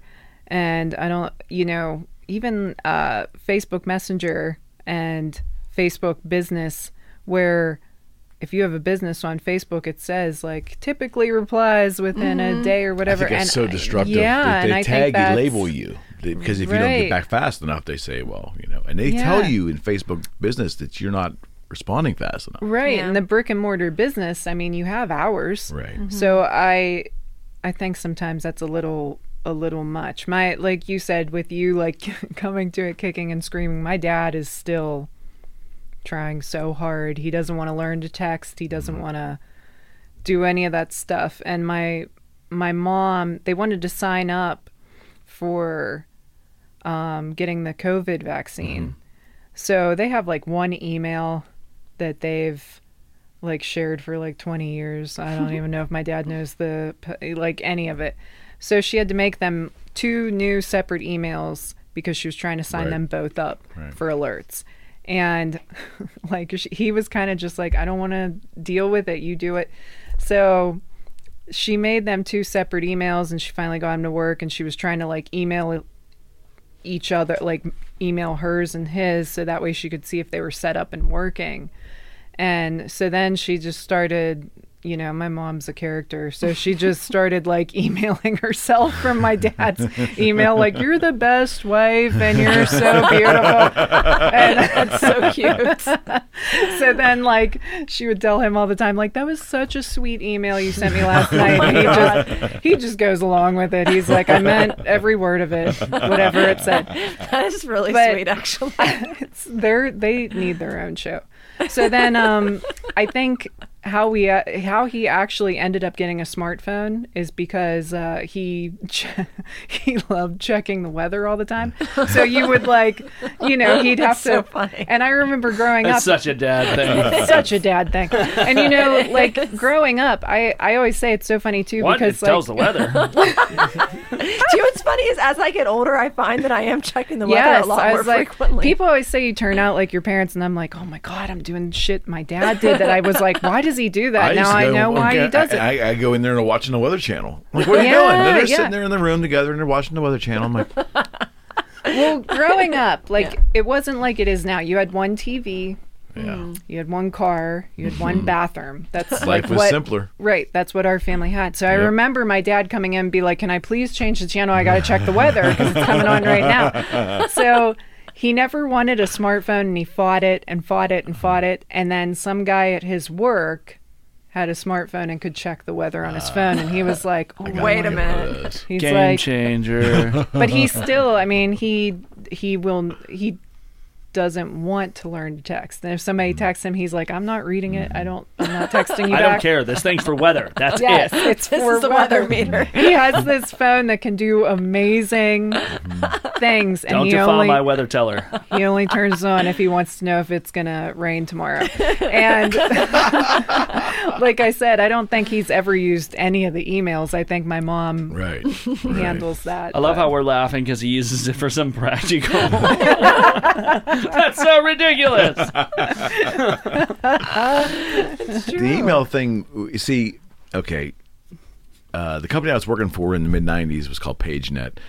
And they contracted to bring, we sold pagers, but we contracted with this company called Blackberry to bring a device that you actually could email on from your waist. And I thought it was the greatest thing in the world. And at that time, I started this side business at home selling guitars on the interwebs on eBay. And so I was like doing my guitar business and my business business with this device that did emails. So I, you know, and I was ahead of the curve with, for my age group. My age mm. group was kind of like didn't want to, didn't care about that shit. But I had a reason to be on the web with the business. Mm-hmm. The point was email was my thing, but it never while it was on my waist, I never felt compelled to have an email mm-hmm. conversation. You mm-hmm. see, and there was T9 texting with the phones that you know you had to hit the button like mm-hmm. you hit a one three times Yep, to put an yep, A or whatever. So I didn't want to be bothered with that. And it wasn't until I got divorced a second time and I had to go into the dating world in like 2009 and 10 that I realized that this texting thing is like a real fucking thing. And I realized it because women were like wanted my cell number and I thought they were going to call me or we were going to have phone conversations, but they wanted to text. I fucking hated it. and I just Yeah. didn't want any parts of it because to me it was just like a pain in my ass. And I had a smartphone; it was a pain in my ass. And then, becoming a realtor years later, I realized this is the preferred method of communication for just about everything now. So I, I, I was with it, but that email thing was great because you could send an email with no expectation you would hear back from someone for at least a couple hours, right? That that was healthy. Texting now is not healthy. I, I have right now probably 30 different people in 30 different conversation threads in my on my phone that I'm in that are in play texting clients appraisers um, you know brokers in all relative and smart things that I have to be involved with but there's too much immediacy to all of that when they really don't have to be that immediate. Mm-hmm. Does that make any sense? Mm-hmm. And it's it's driving me mentally insane. Do you know what, Eric? Though, and I will say, like, as someone who's just like got through dealing with like a lot of that kind of stuff, I dealt with most of the stuff with our real estate agent and everything through email. And I do have like my real estate agent's te- phone number, and we would mm-hmm. text briefly about specific things, mm-hmm. but like a good portion of like what I did, and I didn't see it as any slight. I'm just talking about from a Right, consumer standpoint, right, just to right. maybe for for in the future if you want to set some boundaries. Well, no, I, I'm, I'm, I'm, well, I'm the one screwing it up. I, I, I absolutely. I've I've created two gr- two. Um, I've created immediate expectation, Right. or an mm-hmm. expectation of immediacy with my clients. I've done that. Well, in You know, business, I will fault. say, like, and in, in any kind of business, even like, even when I, you know, we were setting up shows and doing promotions for that, if, and I used Facebook Messenger a lot because, you know, you're creating the Facebook event Right. page. So that's Right. where a lot of those conversations would take place. If I really needed something from someone, like, immediately, um, I I tried not to get in those situations because like honestly you just can't expect that if like you know you need somebody's address or phone number or you know like to email or to mail physical tickets or something that for an example Yeah. or to like drop something off for somebody if you need that information or if you need that response in like less than 5 hours Yes. you put yourself in that position Right. with that person that like you created a, such a state of urgency like if it's Right. business related i feel like there needs to be like some accountability on both ends you know what i mean like and Right. yeah like, there's going to be those like Right. pinch hit situations where like you do need a response quickly And that in that instance like you you would think that you can make, just make a phone call Yeah. you know what i mean that should be the standard that it's like if it's that important like you should be able to just make a phone call and i feel like that should transcend in most businesses I but agree. we I you know we agree. we have created a culture and I've read something that was talking about how people can't take vacations anymore and they're actually like working on something in Europe where like when you're gone your email like halts basically it doesn't just like send out like you know this like generic auto response that says hey i'm you know so and so is going to be back blah blah contact so and so if you need immediate assistance but then your emails still pile up so you come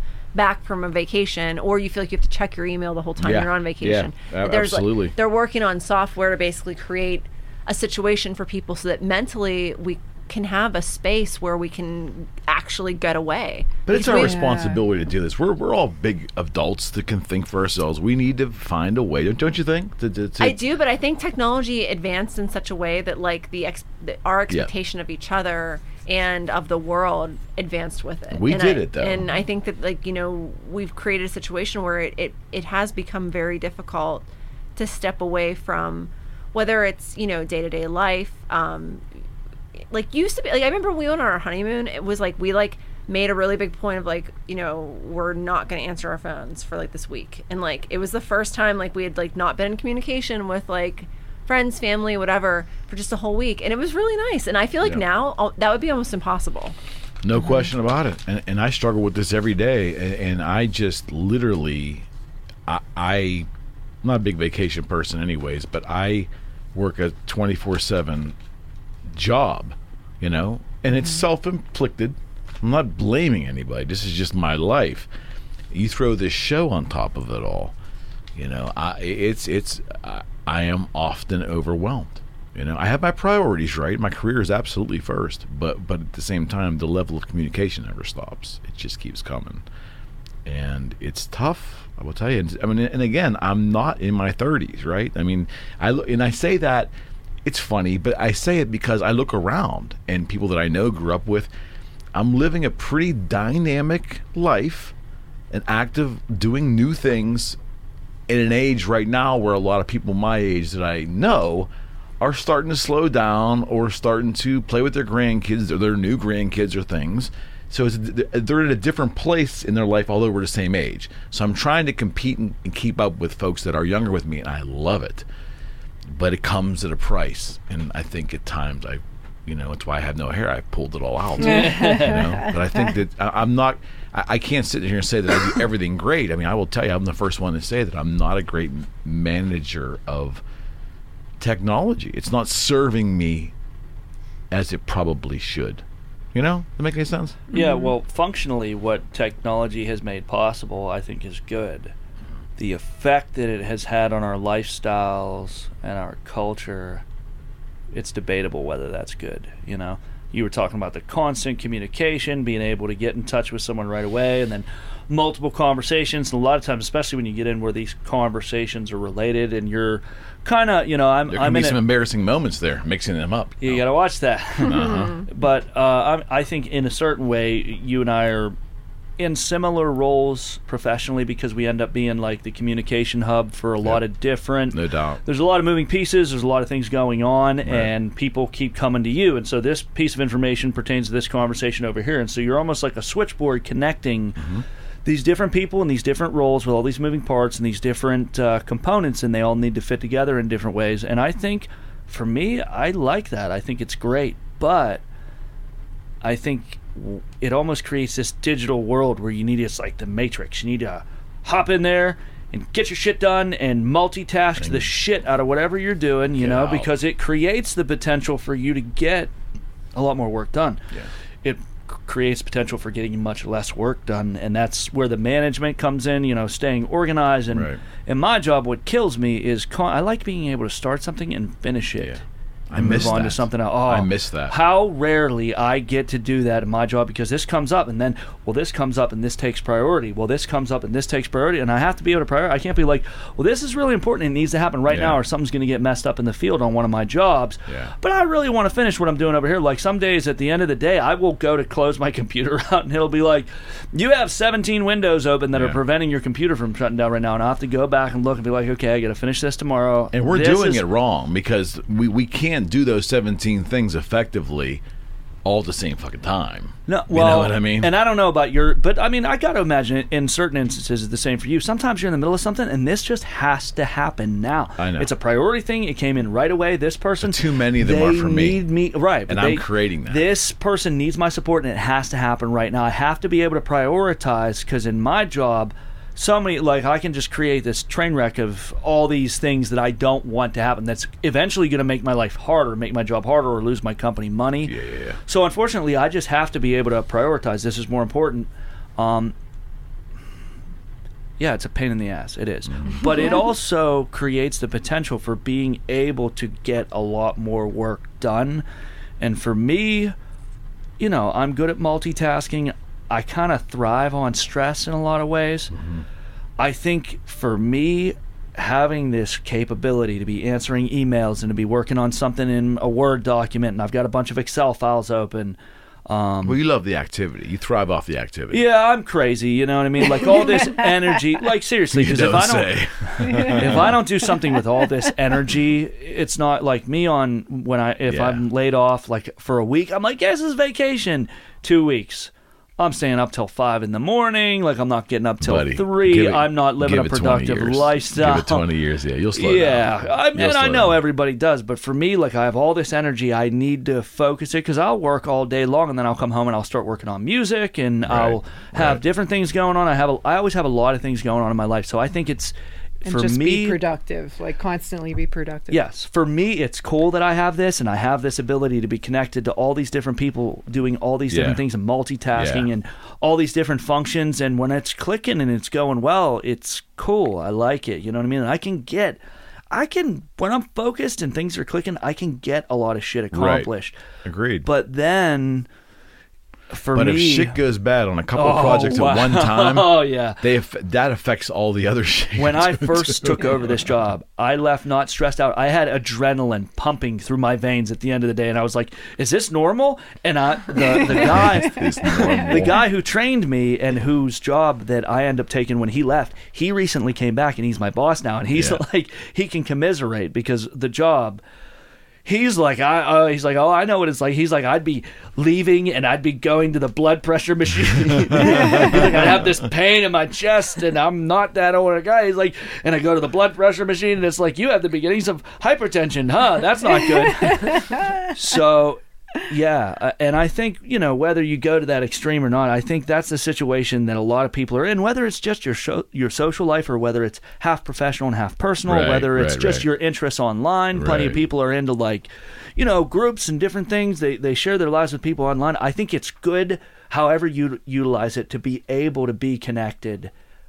But then I think it's important to be able to step back from that because what I notice is like I might be just sitting there I'm not talking about like at a bus station where there's nothing to look around at and I might as well be doing something on my phone. Right. But like out in nature or like on a car ride and it's like there's things to see. Like I can just experience the world. Right. But I naturally want to grab this thing and Yeah. just start scrolling. For me, it's Facebook and it becomes like a compulsive thing. And it's like, Uh-huh. I think it gets to the point with a lot of people where we're plugged into this digital world all the time. yeah.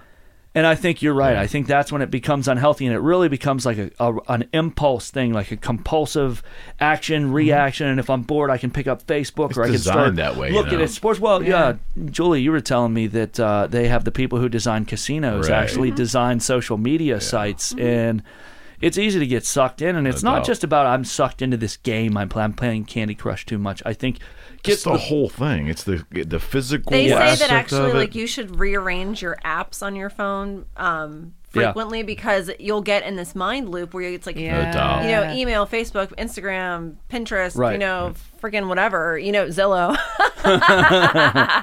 Do you have like when you work with a client? Are you do you benefit from the fact that you need to give that client that half an hour, hour, depending on what you're doing there, and then you can complete it and then move on to the next one, or do you feel yourself multitasking during the day? In what you yeah, I like to I like to hone in on them. Mm-hmm. So I like to spend a lot of time with them. Mm-hmm. I feel like if I get too distracted and actually with the the pandemic that's kind of helped a lot because we have we still have to be at 50% capacity. So we haven't been able to Um, you can't like stack appointments the same way. Yeah, yeah. And not that like I mean when that's what we do. So when we stack appointments and I mean I probably see 10 people a day, you're used to that, but um yeah, it's definitely I would rather put as much energy and focus into like one person right? than juggle multiple Yeah, people yeah, yeah, yeah. yeah and i i think like that's another thing with the the phones and the computers and things like that people will message you and they don't realize like like i'm if i'm working a 10 hour day i might not get back to you Yeah. until i might not even be able to check my phone Yeah, and uh and a lot of times i try not to because it this thing just does too much well, yeah. You know what I mean? It can easily distract me. I might go to answer a text, but I'll have notifications Yep. for this, that, the other thing. I'll put my phone down and be like, wait, I didn't even do the thing that Yeah, I picked my yeah. phone up I know, for. I know. Oh, that's so, like, a lot of times I'm like, I don't even want to look at it because I want to just focus on my day and get through it. Mm-hmm. And then, you know, after seeing 10 people a day and you're really trying to put a lot into no, you're that. spent. Yeah. So a lot of times Mm-hmm. at the end of the day, I'm like, I just need to go home and sit in the dark and stare at a wall. I don't want to like have. I don't want wanna be stimulated. I need yeah. to unplug. Yeah. I've definitely Right. had that feeling. And then some people feel like you don't want to talk to them, and it's just like, I don't want to talk to you on here right Yeah. now. I just need Yeah. to be in a room Yeah. Yeah. and chill and be mm-hmm. in the real world for a while. And mm-hmm. that's where I worry about the generation that didn't have pre, not just pre-internet, but pre-devices, mm-hmm. pre-personal, pre-personal devices. Pre-social media. I have to mention Right. something because it's it's it's a cheeky little anecdote. I told Julie That's a cheeky little. It's a anecdote. cheeky little anecdote. Uh, I when I was younger, I had this idea that when we grew up, and I probably got the idea from like this. Inspector Gadget because he had the watch where he could see Penny. You know about what that I in mean? so long. We had Dick Tracy. But I right, go back a the. Dick Tracy Yeah, I watch. remember that right, too. Mm-hmm. but and I so I probably borrowed the idea, but I did have this idea that in the future we would all have these communication devices. We'd be able to get in touch with anyone at any time. Always, you'd always Mm-hmm. have this communication. And I always pictured the, the Mr. Gadget, what the you know Yeah. Inspector Gadget. Mm-hmm. Which thing. people have now. True, but that's what I mean. Like it was weird. I, I I looked back at that. I was like, that's so weird. Like we do have that. Mm-hmm. You know. Yeah. The Who, the Who wrote a song in the late '60s. Or Townshend wrote a song for the for the band The Who. It was called Relay, and he did not produce this song for consumption till like the I would say the, the late '80s, early '90s. But that song predicted the internet in an uncanny way. If you look at the lyrics of that song, it freaks me out every time I hear it. But hmm. Townshend had that thing where you know, like I, I think there's been moments in time. You talked about Brave New World. You know, you mentioned that in the last podcast, and I've had that come up twice on two other podcasts since. And I, hmm. I, I need to dive into that. Somehow that just It's pretty good. completely Yeah. missed it. But there have been times in history, I think, where people have looked into the future, and we, we must have been trending toward this, right? Mm-hmm. Before even before the internet hit. The fact that we're rushing through society and we're getting quicker and quicker and quicker. We, Yep. We're demanding more immediacy constantly. Yep. Well, and if you think about how business was done before we had the you know a device that could do all this that pretty much everybody had access to, you know, people were still trying to do the same thing. You know what I mean? They were still trying to create the same kind of situation, but they just didn't have the technology to do it. Right. And you Right. know. Again, Right. like I think it's interesting because I'll listen. Like the one pod- podcast I was listening to that was talking about like task switching and all that stuff. It it's like it's a nice idea, but like I'm also someone that like I do kind of thrive on multitasking. I like it's part of what appealed to me about setting up shows because there's a lot of moving parts and it's like something that like my mind likes having like this and you know that there there are studies that have been done that say that people that are really good at multitasking are not always very good at focusing and you know maybe it's a sign of like ADHD or whatever. I think that there's just different types of people. Like I think different people thrive in different kinds of environments and like I also think that like it's beneficial for every type of person to t- try communication styles that aren't mm-hmm. comfortable to them. No doubt. And so like no doubt. it, even though for me like I'm someone that like I don't necessarily like being overly still. Like I tried doing yoga for years and I did practice yoga very w- consistently for probably about 3 years. And I don't love the practice because I, I don't like being still. Mm-hmm. But I, like I do try to find ways to integrate that philosophy into my life in small doses because I know that that's not necessarily something I want to do regularly because it's just oh it's like such an exhausting practice to me. But like I recognize that there are aspects of it that are good for me and so I do try and kind of like put that into my life and I try and put that into my life in you know my communication styles and things that I do. And like I do try and encourage myself to do something from start to finish once in a while because I, I like doing a lot of different things at the same time. It feels good to me. Right. Um, and sometimes I'm most productive doing things that way. Like if I can spend a whole like afternoon at home by myself, I can get a lot done. And if you would walk in in the middle of it, it doesn't like I'm doing anything. You know what I mean? Like it's like literally like I'll have like you know, I'll start 80 different cleaning projects and I'll I'll be in like the middle of three different conversations and I'll sometimes I'll stop and I'll talk on the phone while I'm doing stuff and then like but then by the end of like that like 6 to 8 hour stretch of like having that that stretch to just like I'll have the whole house clean, I'll have like you know, straightened up all of my like bills and I'll have the email all caught up and Oh, I I'll have get you know it. what I mean? I and, and then it. it feels All those really tabs good. are open and- Yeah. but it's like you rarely get that those like catch up days. But those are my favorite days. Like those days where I'm like super productive, but I can kind of do it in my own way. Like it feels really good to me. And so I think that there's like a possibility that like this is leading us in a direction that could be really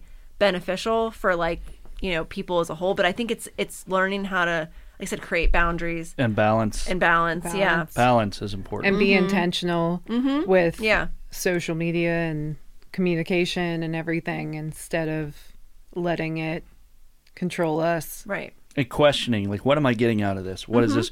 Like sometimes i just want to scroll facebook. Yeah. but once it goes past and i mean if i've had a long day and i'm just trying to like zone out you know what i mm-hmm. mean? Just like mindless. I want to uh, read some memes. I wanna- uh, yeah, there's some memes. Like I do like memes. Me too. I'm not gonna lie. He, Jerry has spent like entire I do like evenings memes. making I do memes. like memes. He like he'll get an we can talk all kind of shit on social media, but I like memes. They're just like a nice little piece of candy. Uh-huh. You know, like They just are. yeah, Yeah. and you can brain share, candy. you share it with your friends. Yeah. yeah. Share Yeah. with your friends. Yeah, it's like good. I feel so. If I get a good meme and I'm like, this person's really gonna like this, it and I send reminds to me of somebody. and yeah. then and they and they like send back like a really enthusiastic emoji. I'm like, Yeah. yes. Talk shit on social media all That's you want, funny but shit, memes man. are awesome. Uh-huh. Memes are Yeah. awesome.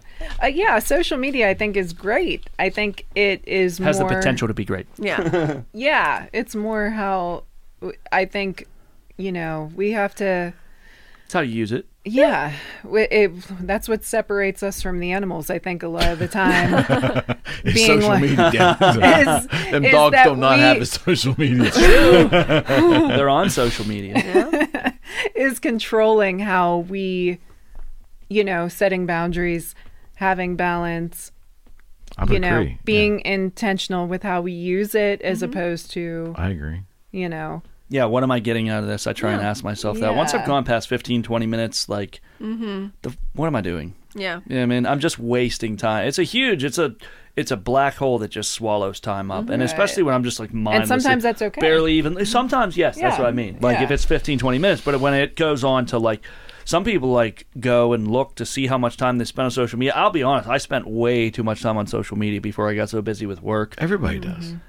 We all do. Way too much. Way too much. Probably like two hours a day if you would f- add it but all it- up. But it, the thing is, you know, it's in, people don't want to admit this. They want to slag social media, but look, it's fucking fun. it is. Mm-hmm. Yeah, to see you, yeah. to, to connect with all these people. Hopefully, you like a lot of them. Mm-hmm. Some you probably are laughing at, Yeah.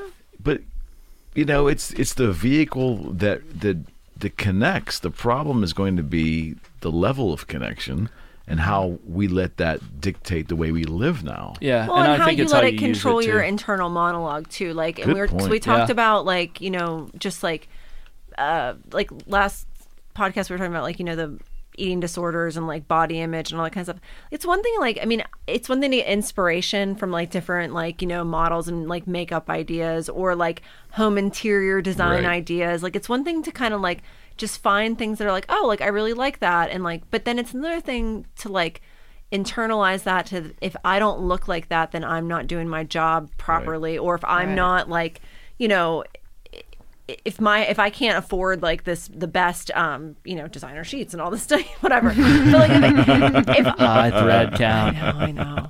But like whatever. Like if, if I if I'm not like meeting these lifestyle expectations then something's wrong with me or that Right. I'm like you know if, Right. if my if my relationship doesn't check all these boxes that like Cosmo says it should or Right. you know if, Yep. if my job isn't providing this level of satisfaction this article says it should and Right. all these little things that like social media really taps you into just the cultural conversation No question. and i think that if you're not if you're not a, like a discerning enough consumer that you can understand like hey this is good for me this is bad for me like i don't need to follow this anymore if it's causing this kind of emotional dis- duress or, or i don't need to engage in this kind of conversation if it's getting me so angry and that's like Exactly. the debate kind of thing too like i don't think it's terrible to debate with people online as long as you're not like letting it As long as you don't let them win. that too.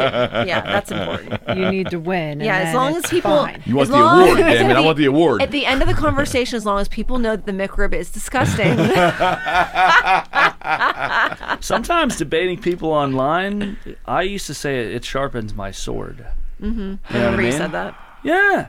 If you get into a good debate, not you're an idiot, blah blah blah, and a bunch of insults, but when someone really has a well thought out argument Mm-hmm. and you're going head to head and it's respectful, I mean you're going at each other, but you're not insulting each other. Like it would, sh- I don't know. I called it It's called sharpening dialogue. it- Yeah. debate. You know what I mean? And and that's the thing. People don't debate as much as they just sling mud on social media. But sometimes I've gotten into good conversations with people, Mm-hmm. you know, and I had a really good debate. And sometimes it made me rethink my position on things. Of course. I don't see a ton of that going on on social media. But there's it also is not a lot of people like you that are Thank okay with with letting their platform go. Like they have to plant their feet. Well, or, they're uh, married to their opinion. Yeah. Even when they know they're wrong, they're married to their Yeah. opinion, Right. which that, that that doesn't help the dialogue, Yeah. Yeah. the narrative. Because what's the point? Like, I'm not going to change your mind. You're not Well, going to change take- my well, mind. Okay, so There's no point. But if you're not humble enough to admit when you're wrong or Sure. when you're you could possibly see another point or whatever, Sure. if you're not humble enough to do that, and you or on the converse, if you're the furthest thing from that, and you know you're wrong, you've been proven you're wrong, but you get married, but you're married to your stand on that hill, and then you go Mm-hmm. fight for something that you intrinsically know is wrong, which I think happens a lot in politics we're fighting for things because that's our team's mantra, but inside you're going, holy fuck, this has been proven to be incorrect for like 20 different times in my face for the last two weeks. But fuck that, I want to go raw for my team, rah rah rah. That that that inability to be humble with other people is really, I think, at the crux of where we're failing. Yeah, and if you, You get into that kind of conversation where I'm just going to prove I'm right, I'm going to prove you're stupid, I'm going to prove you're wrong, like I'm going to prove you're an idiot. If you're not trying to create an actual back and forth conversation Mm-hmm. and you're just there to beat somebody over the head with your opinion, Yeah. I don't know, man. It just sounds like a lot of ego to me. You're not You're out there changing people's mm-hmm. mind. You're not winning hearts and minds.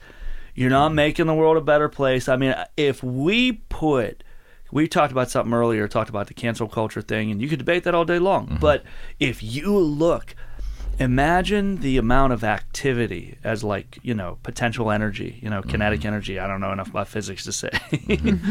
but it's energy right Right. Mm-hmm. It's also time. regardless of which side of the argument Right. you are on, Right. if most of the people involved in the argument of something as simple as cancel culture, whether you're fighting for people to have their uh, ability to express their opinions or whether you're fighting for people expressing views and opinions that are in line with an inclusive society, Mm-hmm. if you spend a quarter of the time that a lot of us spend arguing online, actually going out into the real world and going and doing something to further your cause and helping the people you pretend to care about. Imagine all that energy and what it could accomplish doubt. because Right. it is accomplishing almost nothing. Yeah. It is a fraction of zero. Yeah. What you're accomplishing expressing your opinion online, regardless of which side of the argument you're on. If you would put a quarter of that energy into going and doing something in your life and maybe helping change the life of someone else who you are online talking about how much you care mm-hmm. about, mm-hmm. you know what I mean? It, No. Most of it, it's ego. It's your Yes. ego. Of course. You're right. I'm right. I want to be right. Who doesn't want to be right? You have a different opinion than me. My first thought is I want to be right. But is there is there an Why opportunity? does it matter though? I don't know why, but it that. does. I do want to be right. I like being I right. agree. I hate being wrong. Maybe I'm a jerk. I do like no, it. I totally agree with you because honestly, like, like being it right. happens to me once in a while. Not a lot, but every now and then I'm wrong. But look, in the heat of like in the heat of battle, there's a moment like you said where you're like, "Oh shit, I think I'm wrong." Yeah. Well, Like, are we I- so And I think above a that? lot. Like, Because the- who are we doesn't so- think like if I knew I was wrong from the start, why would I open my mouth? Right, but I think it happens a lot, and I think people get married to their opinion, or they're Right. embarrassed Yeah. to pull back from their opinion because they they've let that ego go so far. It's just you gotta. Uh, I mean, I mean, you don't have to do anything. I'm just saying. I so so we were talking today earlier in a podcast that I was with uh, Scott Burke on this, this afternoon, and we were talking about um, philosophy. And I told him that I was served many years ago by a, a business mentor named Jim Rohn. If I, you may have heard this story. The 'cause I don't, you're not invited enough, so that's why you wouldn't have heard it, right? I could actually watch the show. the point is, I learned early on that I had to figure out what my personal philosophy was. Hmm. That's a tough, tough, tough thing to tell a 25 year old. Because like personal philosophy, you know, 25 years old, like you know, what drink beer on the weekends? was the personal philosophy? Uh, but over time I've tried to determine what I believe, and like four or five years ago, I kind of crafted it even further, parsed it down, and I, I, I basically say this: I want to start every interaction with humility. I want to lead with humility, right? and uh, I want to do active listening. Once I have that humility, I want to actively listen to the person I'm engaging, right? And at that point, at that point, I want to seek understanding so that I'm understanding what I'm hearing. And if I don't understand it, I want to seek it. I mean, stay in that mindset until I do have some understanding. And then in the end, I just want to find common ground. I want to have mm-hmm. humility You know, I, I want to lead with humility, and in the end, I want to find common ground. That's my roadmap to every human interaction. At least I try in every aspect because that has served me well, and quite frankly, it's it's helped me make a, a pretty good life that I probably never thought I would have, you know? But it's that mindset. That's my personal philosophy. But I will tell you, if you were to ask the average person on the street, what the fuck do you believe? Can you articulate that in a paragraph? The average person, not that they're dumb or they or they're not nice people or they don't they're not kind. They haven't spent any time thinking about it, you see. You're really putting And- somebody and- on the spot there Yeah. too, though. Yeah. Yeah. Well, Just to ask them that it's a point great blank. it's a great question because had, it, It had it not been asked of me, Yeah. I would not have the life that I have today. Sure. and not that my life is that great. I'm just saying I'm in To a have some comfortable s- direction. I'm a, right for a, uh, for a kid who was very rudderless. I didn't have any direction. That gave me something to grab onto, and believe me, my first pl- my first personal philosophy when I wrote it down was in a journal page. It was like three pages long. All the things I believe to be true. Probably none of that's even relevant anymore if I go back and look at it. But over time, and being adaptable to change and all that stuff. But man, if you don't know what the fuck you believe, how can you go forward, right? And I think that the problem is, you know, you know, uh, uh, the Republican platform, if you can figure that what that is, that's that's that's too absolute. The Democratic platform is too absolute. You, you got to be willing to be in the middle, and you got to be willing to figure out, pull from everything, right? To figure out what you believe and then in the end just understand that you know you're going to change life's going to change you're going to meet people you're going to be turned on by things you hear be adaptable and that's it's humility and people don't want to do that man But- i don't understand why Some people may look into if they actually uh, study rather than just look at cable news and find out they're like, you know what? I am really just fiscally conservative person, like it's what I believe. Or people might be like, you know what? I am really, I truly believe in the Democratic platform, and I Absolutely. absolutely identify. I'm but sure, like, sure. understand why you are identifying. There was something that you, you I think you brought up uh, belonging to different groups. You know what I mean, and seeking identity through groups. Do you identify with a group because you really believe what they believe and because you're all about the mission, or are there more superficial reasons? And I think Yeah. so many of us are guilty for that, where we get pulled into the superficial reasons for why we are identifying Yeah. with one group or another. no doubt Um, I think if you, and the other thing that you mentioned, you're like, what do I believe as a person? I'm going to steal from a movie. Uh, it was uh, Dogma, Kevin Smith, and uh, it was Chris Rock's character, and he was talking about beliefs. He was like, beliefs are dangerous. He was like, people die for them, people kill for them. You know, he said, now an idea.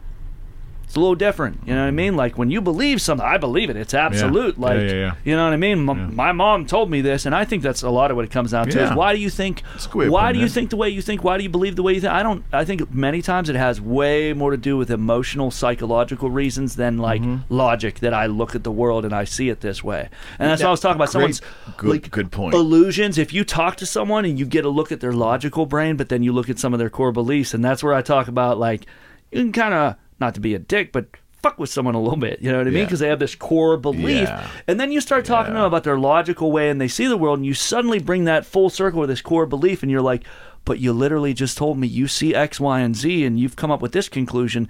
That's incompatible with this Yeah. core belief you expressed to me, and I think uh, our core beliefs really come down a lot more, a lot of times to my mom and dad taught me this. Like someone who was influential in my life at an mm-hmm. early age taught me this. You mm-hmm. know what I mean? Like this helped shape me as a human being, and it was maybe much more emotional than anything that has to do with like, I don't know, like with like I said, the cerebral concept of reality and what we mm-hmm. truly think is right. It has more to do with what helped shape me as a person.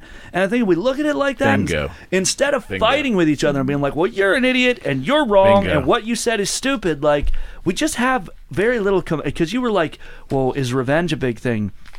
I think there's a component of that. I think what it really comes down to is we don't have a lot of compassion for one another anymore. You know what I mean? Mm-hmm. You make a mistake, you're a fucking and idiot. why and why is that I don't know. I I, don't thought- I, have thought- that I- I think I know. Well, I and think I then- know. I think it's because it, it come again. I keep driving it home. It's the word humility.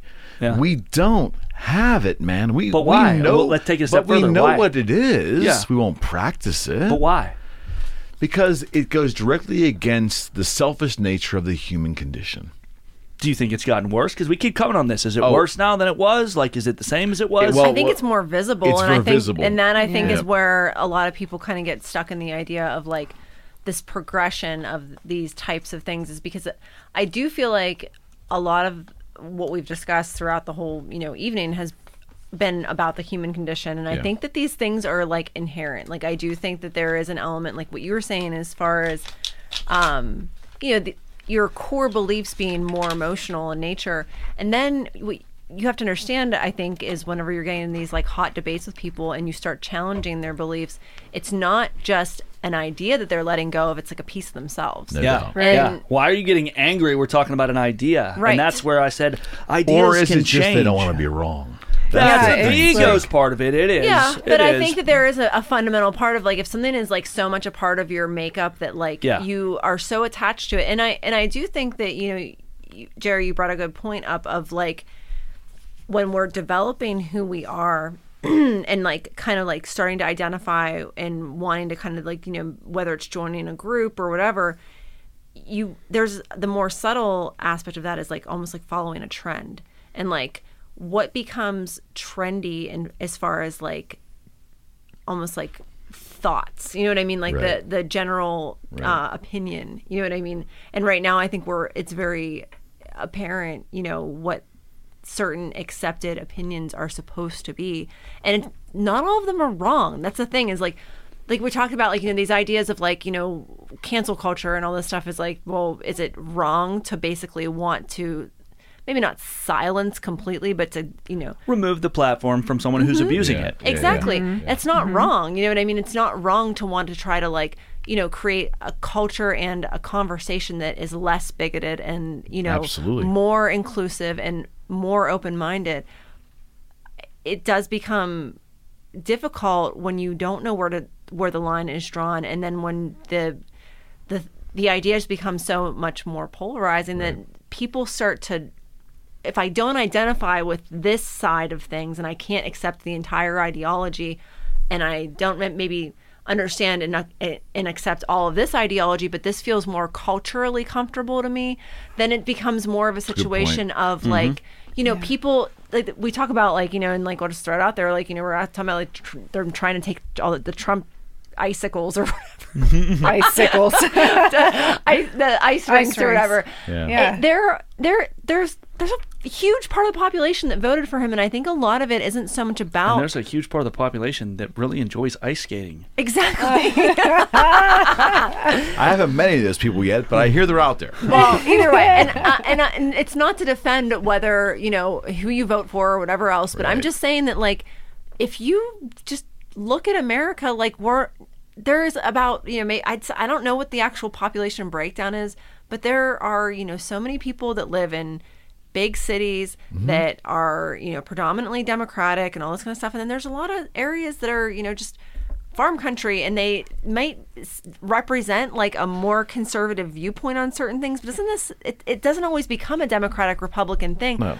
to the average person it's a lot less about political ideology and more about what feels familiar and comfortable and that kind of comes Cultural. down. It's more cultural. and that comes down to what we were talking about as far as like you know people being inclined to seek what they're familiar with. And and whether it, it's not so much about whether that's like morally right or wrong it's just a fact is that like when you find people that you identify with it's more comfortable. And a lot of people are not actually comfortable Talking about challenging that, right. their mm-hmm. challenging their views challenging their Right.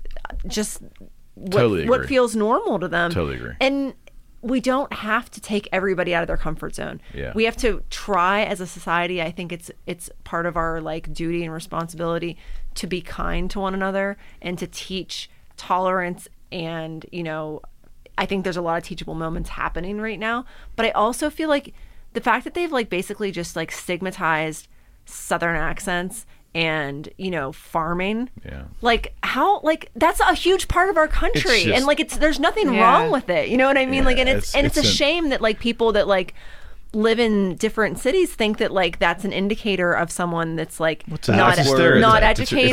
ridiculous Backward, stereotype. yeah. because it's Maybe like- even you're racist because you have a southern accent. You know what I mean? and it's- Someone hears like you're from Alabama. It's like, oh, you got to be racist. Like I've literally heard people, especially n- Northerners who are liberal, who Mm-hmm. automatically assume like you're from Alabama, you're white, you're Yeah, racist. it's and and that's just like, it's just not true. Like, dude, it's- what is inclusive about that Yeah. concept? Like, Yeah. where the hell did you come up with Well, that? well, you- I get where you came up with it, but where do you fit it into this ideology of including everyone and being fair to everyone? Right. Like, and you and touched not upon making pre uh pre prejudices basically right on people, prejudging pre- people yeah. oh but you you touched upon something where you said like the idea of cancel culture there's a spirit there's an idea there that makes sense you can argue about where the line is but i think there's ideas that make sense and they're reasonable and they're rational and they are grounded in look there's a reason behind this Right. but that's one particular facet Mm-hmm. now when you have a whole revolution I, and i'm going to expose my ignorance here because i love philosophy i got my no one commented on my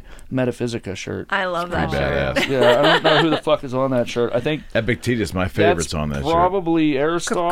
Coper- Copernicus? Epictetus. Copernicus? Epic- no, Epictetus is on the upper. I think he's on the upper right. is Aristotle on Plato? there? Plato's probably on there. Is I think Socrates on there? I don't know the dude with the funny hat in the bottom. I'm not sure Right who on. he is. So I don't know shit, but I know that I think it might have been Descartes. Again, I don't know shit. I just not on there. I click on the idea. No, no, no. But I'm, I'm bringing up a. Yeah, Uh, yeah. yeah, No, I knew that they're not old enough to be Descartes. But we were talking about the French, so you know, I'm going to say it's Descartes, even if it wasn't Descartes. Someone can Sorry. come on it- your For show. the show. Someone can come in the comments and talk angrily about what an idiot I am and how I shouldn't voice any of my opinions because I'm stupid. But I don't know that it's Descartes. I don't know that it's Descartes. Someone's probably going to come in the comments and tell me Of course, I'm the an interwebs, uneducated man. fool. But if they're Um, French, they're probably nice. we don't read the. comments. Wee we wee. we, Never we. read your comment. If you're going to post a video, Touche, especially. That's good. That was good. Wee wee. I just did a wee wee. Wait, aren't they Yes. rude? Wait, I just remembered this. Isn't aren't the French known for being rude? But quietly rude. That's another stereotype. Because we're the ugly Americans. That's why. But anyway, I Okay. think it was Descartes. Back to Descartes. Basically said the new re- the revolution comes in and it's just a new form of madness. You know what I mean? The old way of thinking, the traditional way of thinking, it was outdated Mm-hmm. and it was obsolete. And so the revolution comes in and everyone catches on to it and it sweeps like fire. And it's really just a new form of madness. Interesting. Um, and when you have an idea, an idea might make a lot of sense. It might be a good idea. But when you have like this whole, like Julie was saying, this whole culture that I identify with that Right. has all these different connotations and ideas and beliefs, all these other boxes. I check this box, all these other boxes better be checked because people.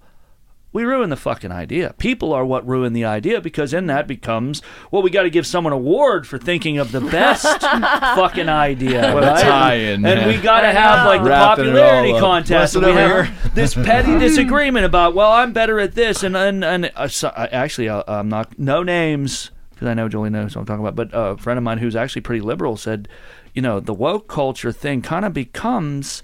Uh, yeah, who's more woke? Like, Yeah. who came up with the more Competition that way, yeah. intellectualized idea of, well, see, what you're doing is you're marginalizing this person by voicing this Well, opinion in this way, and You can't fight. an- You can't fight fascism with fascism. Mm-hmm. but an idea, okay, That's it a good might- way to put it. Yeah, right. Mm-hmm. But an idea might make a lot of sense, and it might be a good idea. But when you get into a whole culture, a whole way of thinking that involves people and and people's egos and and people's feelings, good feelings and bad feelings, it gets to the point where the original idea behind it can Yeah, get it's diluted. can get distorted, and basically, Distorted's a better word. I think whether it doesn't matter what broad whole culture of people when it's an when it's a culture that's based around a movement or an idea um It gets co-opted by people with different agendas. and it there you go and and what always happens come on it's as old as time the institution gets taken over and corrupted by money by Well- people who are able to use it not just to make Yeah. money but to influence other people in order to money's the tool.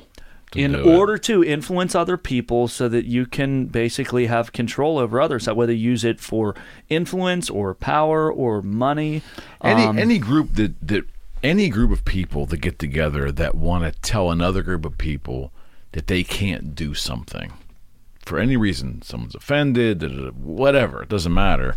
You got to be careful. You got to be careful because the the initial intentions were to be kinder and gentler and to protect the innocent. and All that stuff under the guise of all that good stuff comes the fascism. When it's left unchecked, the group gets, gets too much power. They become the arbitrator of right and wrong, the arbitrator of acceptable and non acceptable, and the arbitrator of hurt feelings and non hurt feelings.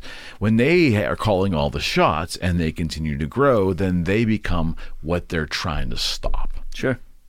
Yeah. And that's you just look at American history. It's just it's just riddled with that. It's when the far left and the far right are so far and so wild and so wacky that they swing around and they fucking meet and they become one. Well, and let's be fair. I mean, I just took a swipe at the far left. I mean, look at the entire history of religion and what's been done with it. You have a religion that's based around the ideas of one person or a group of people who are deeply spiritual, who typically are all about enlightenment and helping people who are in unfortunate circumstances and being fair and seeking truth. And then it becomes an institution. And then it becomes about manipulating people and guilting people and controlling people. And, then and fucking torturing people. You And know what I mean? Like Yeah. in the name of God, Mm-hmm. we're going to torture you. You know what I mm-hmm. mean? Like that is so far away from the original. Well, it's humans wanting control over other humans. You want humans Yeah. to do. Yep. Uh, one group of humans wants another group of humans to do what they say. Sure, that's what I mean. It starts with a good idea, but then it turns into a whole, whether you want to call it a movement or a culture, it evolves Because into something else. Right. And I don't think it's necessarily just because people get involved with it. I think there are individuals who find a way to manipulate mm-hmm. other individuals Dude. to get what they want. And that's that's the part that I don't know if we're I don't know if you can evolve beyond that. You're always going to have someone who has the bright idea. You know what? I can use something that you believe in, that you hold dear. I can see the cracks in you. I can see because there's certain people who, you know, eh, when you want to be technical, they're sociopaths, but they're very good at living outside of this reality that we're a part of. And they can look at somebody and they can see those core beliefs and they can see these ideas. And sociopaths are really good at picking people apart. They mm-hmm. hack people like computers. You know what I mean? They're like a Right. robot. Yeah. Yeah. And there are plenty of sociopaths running around, and they're not necessarily Hannibal Lecter sitting in a Right. mental institution. No, some good of them point. are powerful people. They totally are really, agree. some of them have genius level intelligence. And I don't mm-hmm. like to get into the, oh, the conspiracy theories and Team C, but it's just human nature. I mean, you see it on a small scale.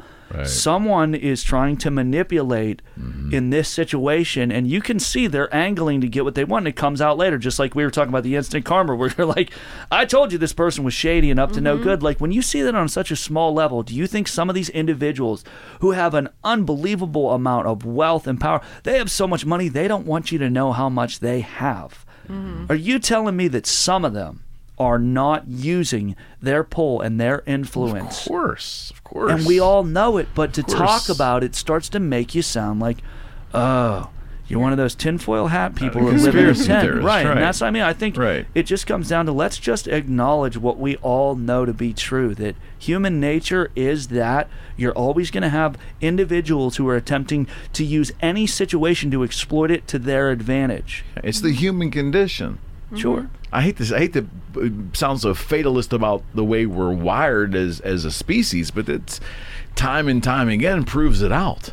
I mean, Well, and look what people like. You know, they. It's funny because it gets actually kind of like a bad rap now in like this, you know, new way of looking at things. But like they talk about like our um, savage DNA and all this kind of. You know what I mean? The fact that like you know we have these survivalist instincts that have, you know, been warped over time and that we don't really need anymore and all this kind of stuff. And it, and you know, be that as it may, or maybe it's not. You know, who knows what what the next stage of humanity is going to be. But I think the longer James knows. well, he, he probably does. I know. He knows more than he lets on. Um, I just feel like it, it's the more we try and hide from our own like instincts and nature, like the it's like kind of like that whole like history is doomed to repeat itself kind Right. of situation. Right. Where if we're not willing to look at like the things about ourselves that maybe are less desirable or you know whether they're good or bad or what indifferent if if it is what it is, then you just have to be able to acknowledge it and then Yep. adapt and change and come at it from a, hum- a humility or a place of humility and not look at it as like, oh, like I'm so savage and I have these instincts and I can, you know, pick out anybody. Yeah, and the da-da-da-da-da. regression. Yeah. Mm-hmm. Or, you know, like just trying to bury your head in the sand and like not, and just see the good in everybody all the time. Like, it- there's a fine bu- like line in between all that kind of stuff and it's not bad to look at things that you might not like about yourself and But the- just kind of like Yep. learn from them and then you know make an educated decision on how you want to proceed but we all want mm-hmm. we like want to like we want to like whitewash everything i don't know if You that's like be the proper humble. term you gotta anymore have humility to do that, though. And you gotta be No, and- and, and you, you, Julie touched on something too. I think people eventually, the more we progress and the smarter we get and the bigger our egos get, we want to be above what we are. Mm-hmm. You know what I mean? We want to be above what we are. And I know this is just my opinion. This is not me saying, well, I think that we should all accept. I don't think we're ever going to get to the point where we're no longer animals. We are mm-hmm. animals. Mm-hmm. And some of us don't like that idea. We're like, no, we can progress beyond that. And I'm not saying it's like politically that it's the progressive Right, standpoint. right, right. Because if you look at religious people, they're like, well, we're above the animals. Right. And God put us above Right. the animal kingdom. And it's like, Right. yeah, until you realize that they don't sell scissors in the checkout line anymore. There's a reason for that. good point Yeah, they do. You will never look at a checkout at where you're at the Mm-hmm. register. You will never. What do you see, mean I can't buy a pair of scissors in the checkout line? You will never see a They sharp object right. where Yeah. Mm-hmm. people are going to get into a disagreement. Go ahead and look. There was a, uh, and I don't know that it was like there was a memo that went out, but there was. no, Who here's wrote the memo? I, I can't remember. It was maybe 15, 20 years ago. A lady stabbed another lady with a pair of scissors, and I noticed since I read that you're not going to see razor blades or well they hide the razor blades now but you're i've noticed I, since i read about this story i became interested and i looked at the impulse buy you're not going to see a pair of scissors there and so crazy. that's how as much as we've accomplished and we've been to outer space and we have you know Yeah. individuals have created companies and we have all this incredible technology and the internet and all these Yeah. accomplishments we are still at the point where you know it's not a great idea to put sharp things where people can reach them in high-stress when situations like the checkout someone- aisle. someone could cut in line in front of Uh-huh. somebody else because it's easy to grab it and stab get them like as much as we get beyond where we started up here Right. where we're not cave people Right. beating sticks together. There's a part of us that's instinctual and it's a necessary part of ourselves and they touch upon it in music. We were listening to uh, sad but true on the way over here you know? There's this part of us that's deep and instinctual and i personally don't feel that we're ever going to get away from that and i think when we try that's the self-denial that's the repression that creates all these messed up things where you just can't accept yourself for who you are. And i think that's when society goes to a bad place because it's an ideal that we can't attain. And really I don't see the value in attaining being beyond what we are that we're that we're imperfect and that we have these instincts that are guided towards the individual surviving. It doesn't mean that I can't look out for you, but it means there's going to be a part of me that always looks out for me because that's my survival You know, on I- this earth. How can you argue it based Mm-hmm. upon the observation of how we treat each other? How can you argue it? You know, I don't even know if it's so much about how we treat each other though, but because it, it, and this kind of circles back to some of the stuff that we've talked about as far as like, you know, different political ideologies. Is, is that like I don't remember where I was reading, it was something about it's either communism or Marxism or something where they like basically try to from like birth foster the idea that like the state is more important than the individual. right. Um, Right. and I Well, want to no that's Hit- co- Hitler did that too, fascism. Yeah, but it- that you- was a Well, co- communism is that you give all the money to the state. and- either but and it's it- like but the idea is that basically to try to almost like remove that instinct of I'm just saying it wasn't just communism. Okay. That was that Oh, was yeah. that was part of Nazi Germany any too. total, Well- totalitarian. Totalitarian. There you okay go. so there you go so either way like the point being that like i think it's a very idealistic like you can you can flip that into like an idealistic point of view that like you know we should uh, strive to look beyond ourselves mm-hmm. and look to the greater good and look to mm-hmm. community and look to you know the betterment of our species and our you know start on a small scale Yeah. what you can do locally recycle you know all these things These are- Striving to be better the- today than we were yesterday. Exactly. Like Yep. these are all really good ideals, but like removing the idea and, and seeing especially like, you know, that there are powers that be that might be like intentionally trying to get us to see to like think beyond ourselves. I just don't I'm not going to say I don't think it's healthy, but at the same time like I think that there is an, a necessary part of survivalism that's not a bad thing. You know what I mean? Yeah. When it's not abused and when it's not like used to manipulate people, when it's not, you know, all I can hear is you crunching that, that fortune cookie. Did you get a new one? No, he didn't eat the other one that he Uh, had. okay. A ration rationed mine. See, now let's all let's all steal Jerry's rations. That's where my survival instincts came. Did y'all have fun? yes. Yeah. Yes. Yeah. It was good. This is ama- yeah, Mm-hmm. it's definitely amazing. Definitely amazing. I can't believe you wonderful people give me this much of your time. I can't believe you keep having us here. I know. We love this place. Yeah. Thank you for having us back. No, Again. it's um, many more shows coming if you're if you're game. Absolutely, for one sure. hundred Squad. percent. I love like- this group. Yeah. All right, I like squad, out with you are you are officially dismissed until we reconvene again. Thank you so much. All right, friends, we are out. Take it easy. Yep. Hello, you're listening to the Eric McKenna Project.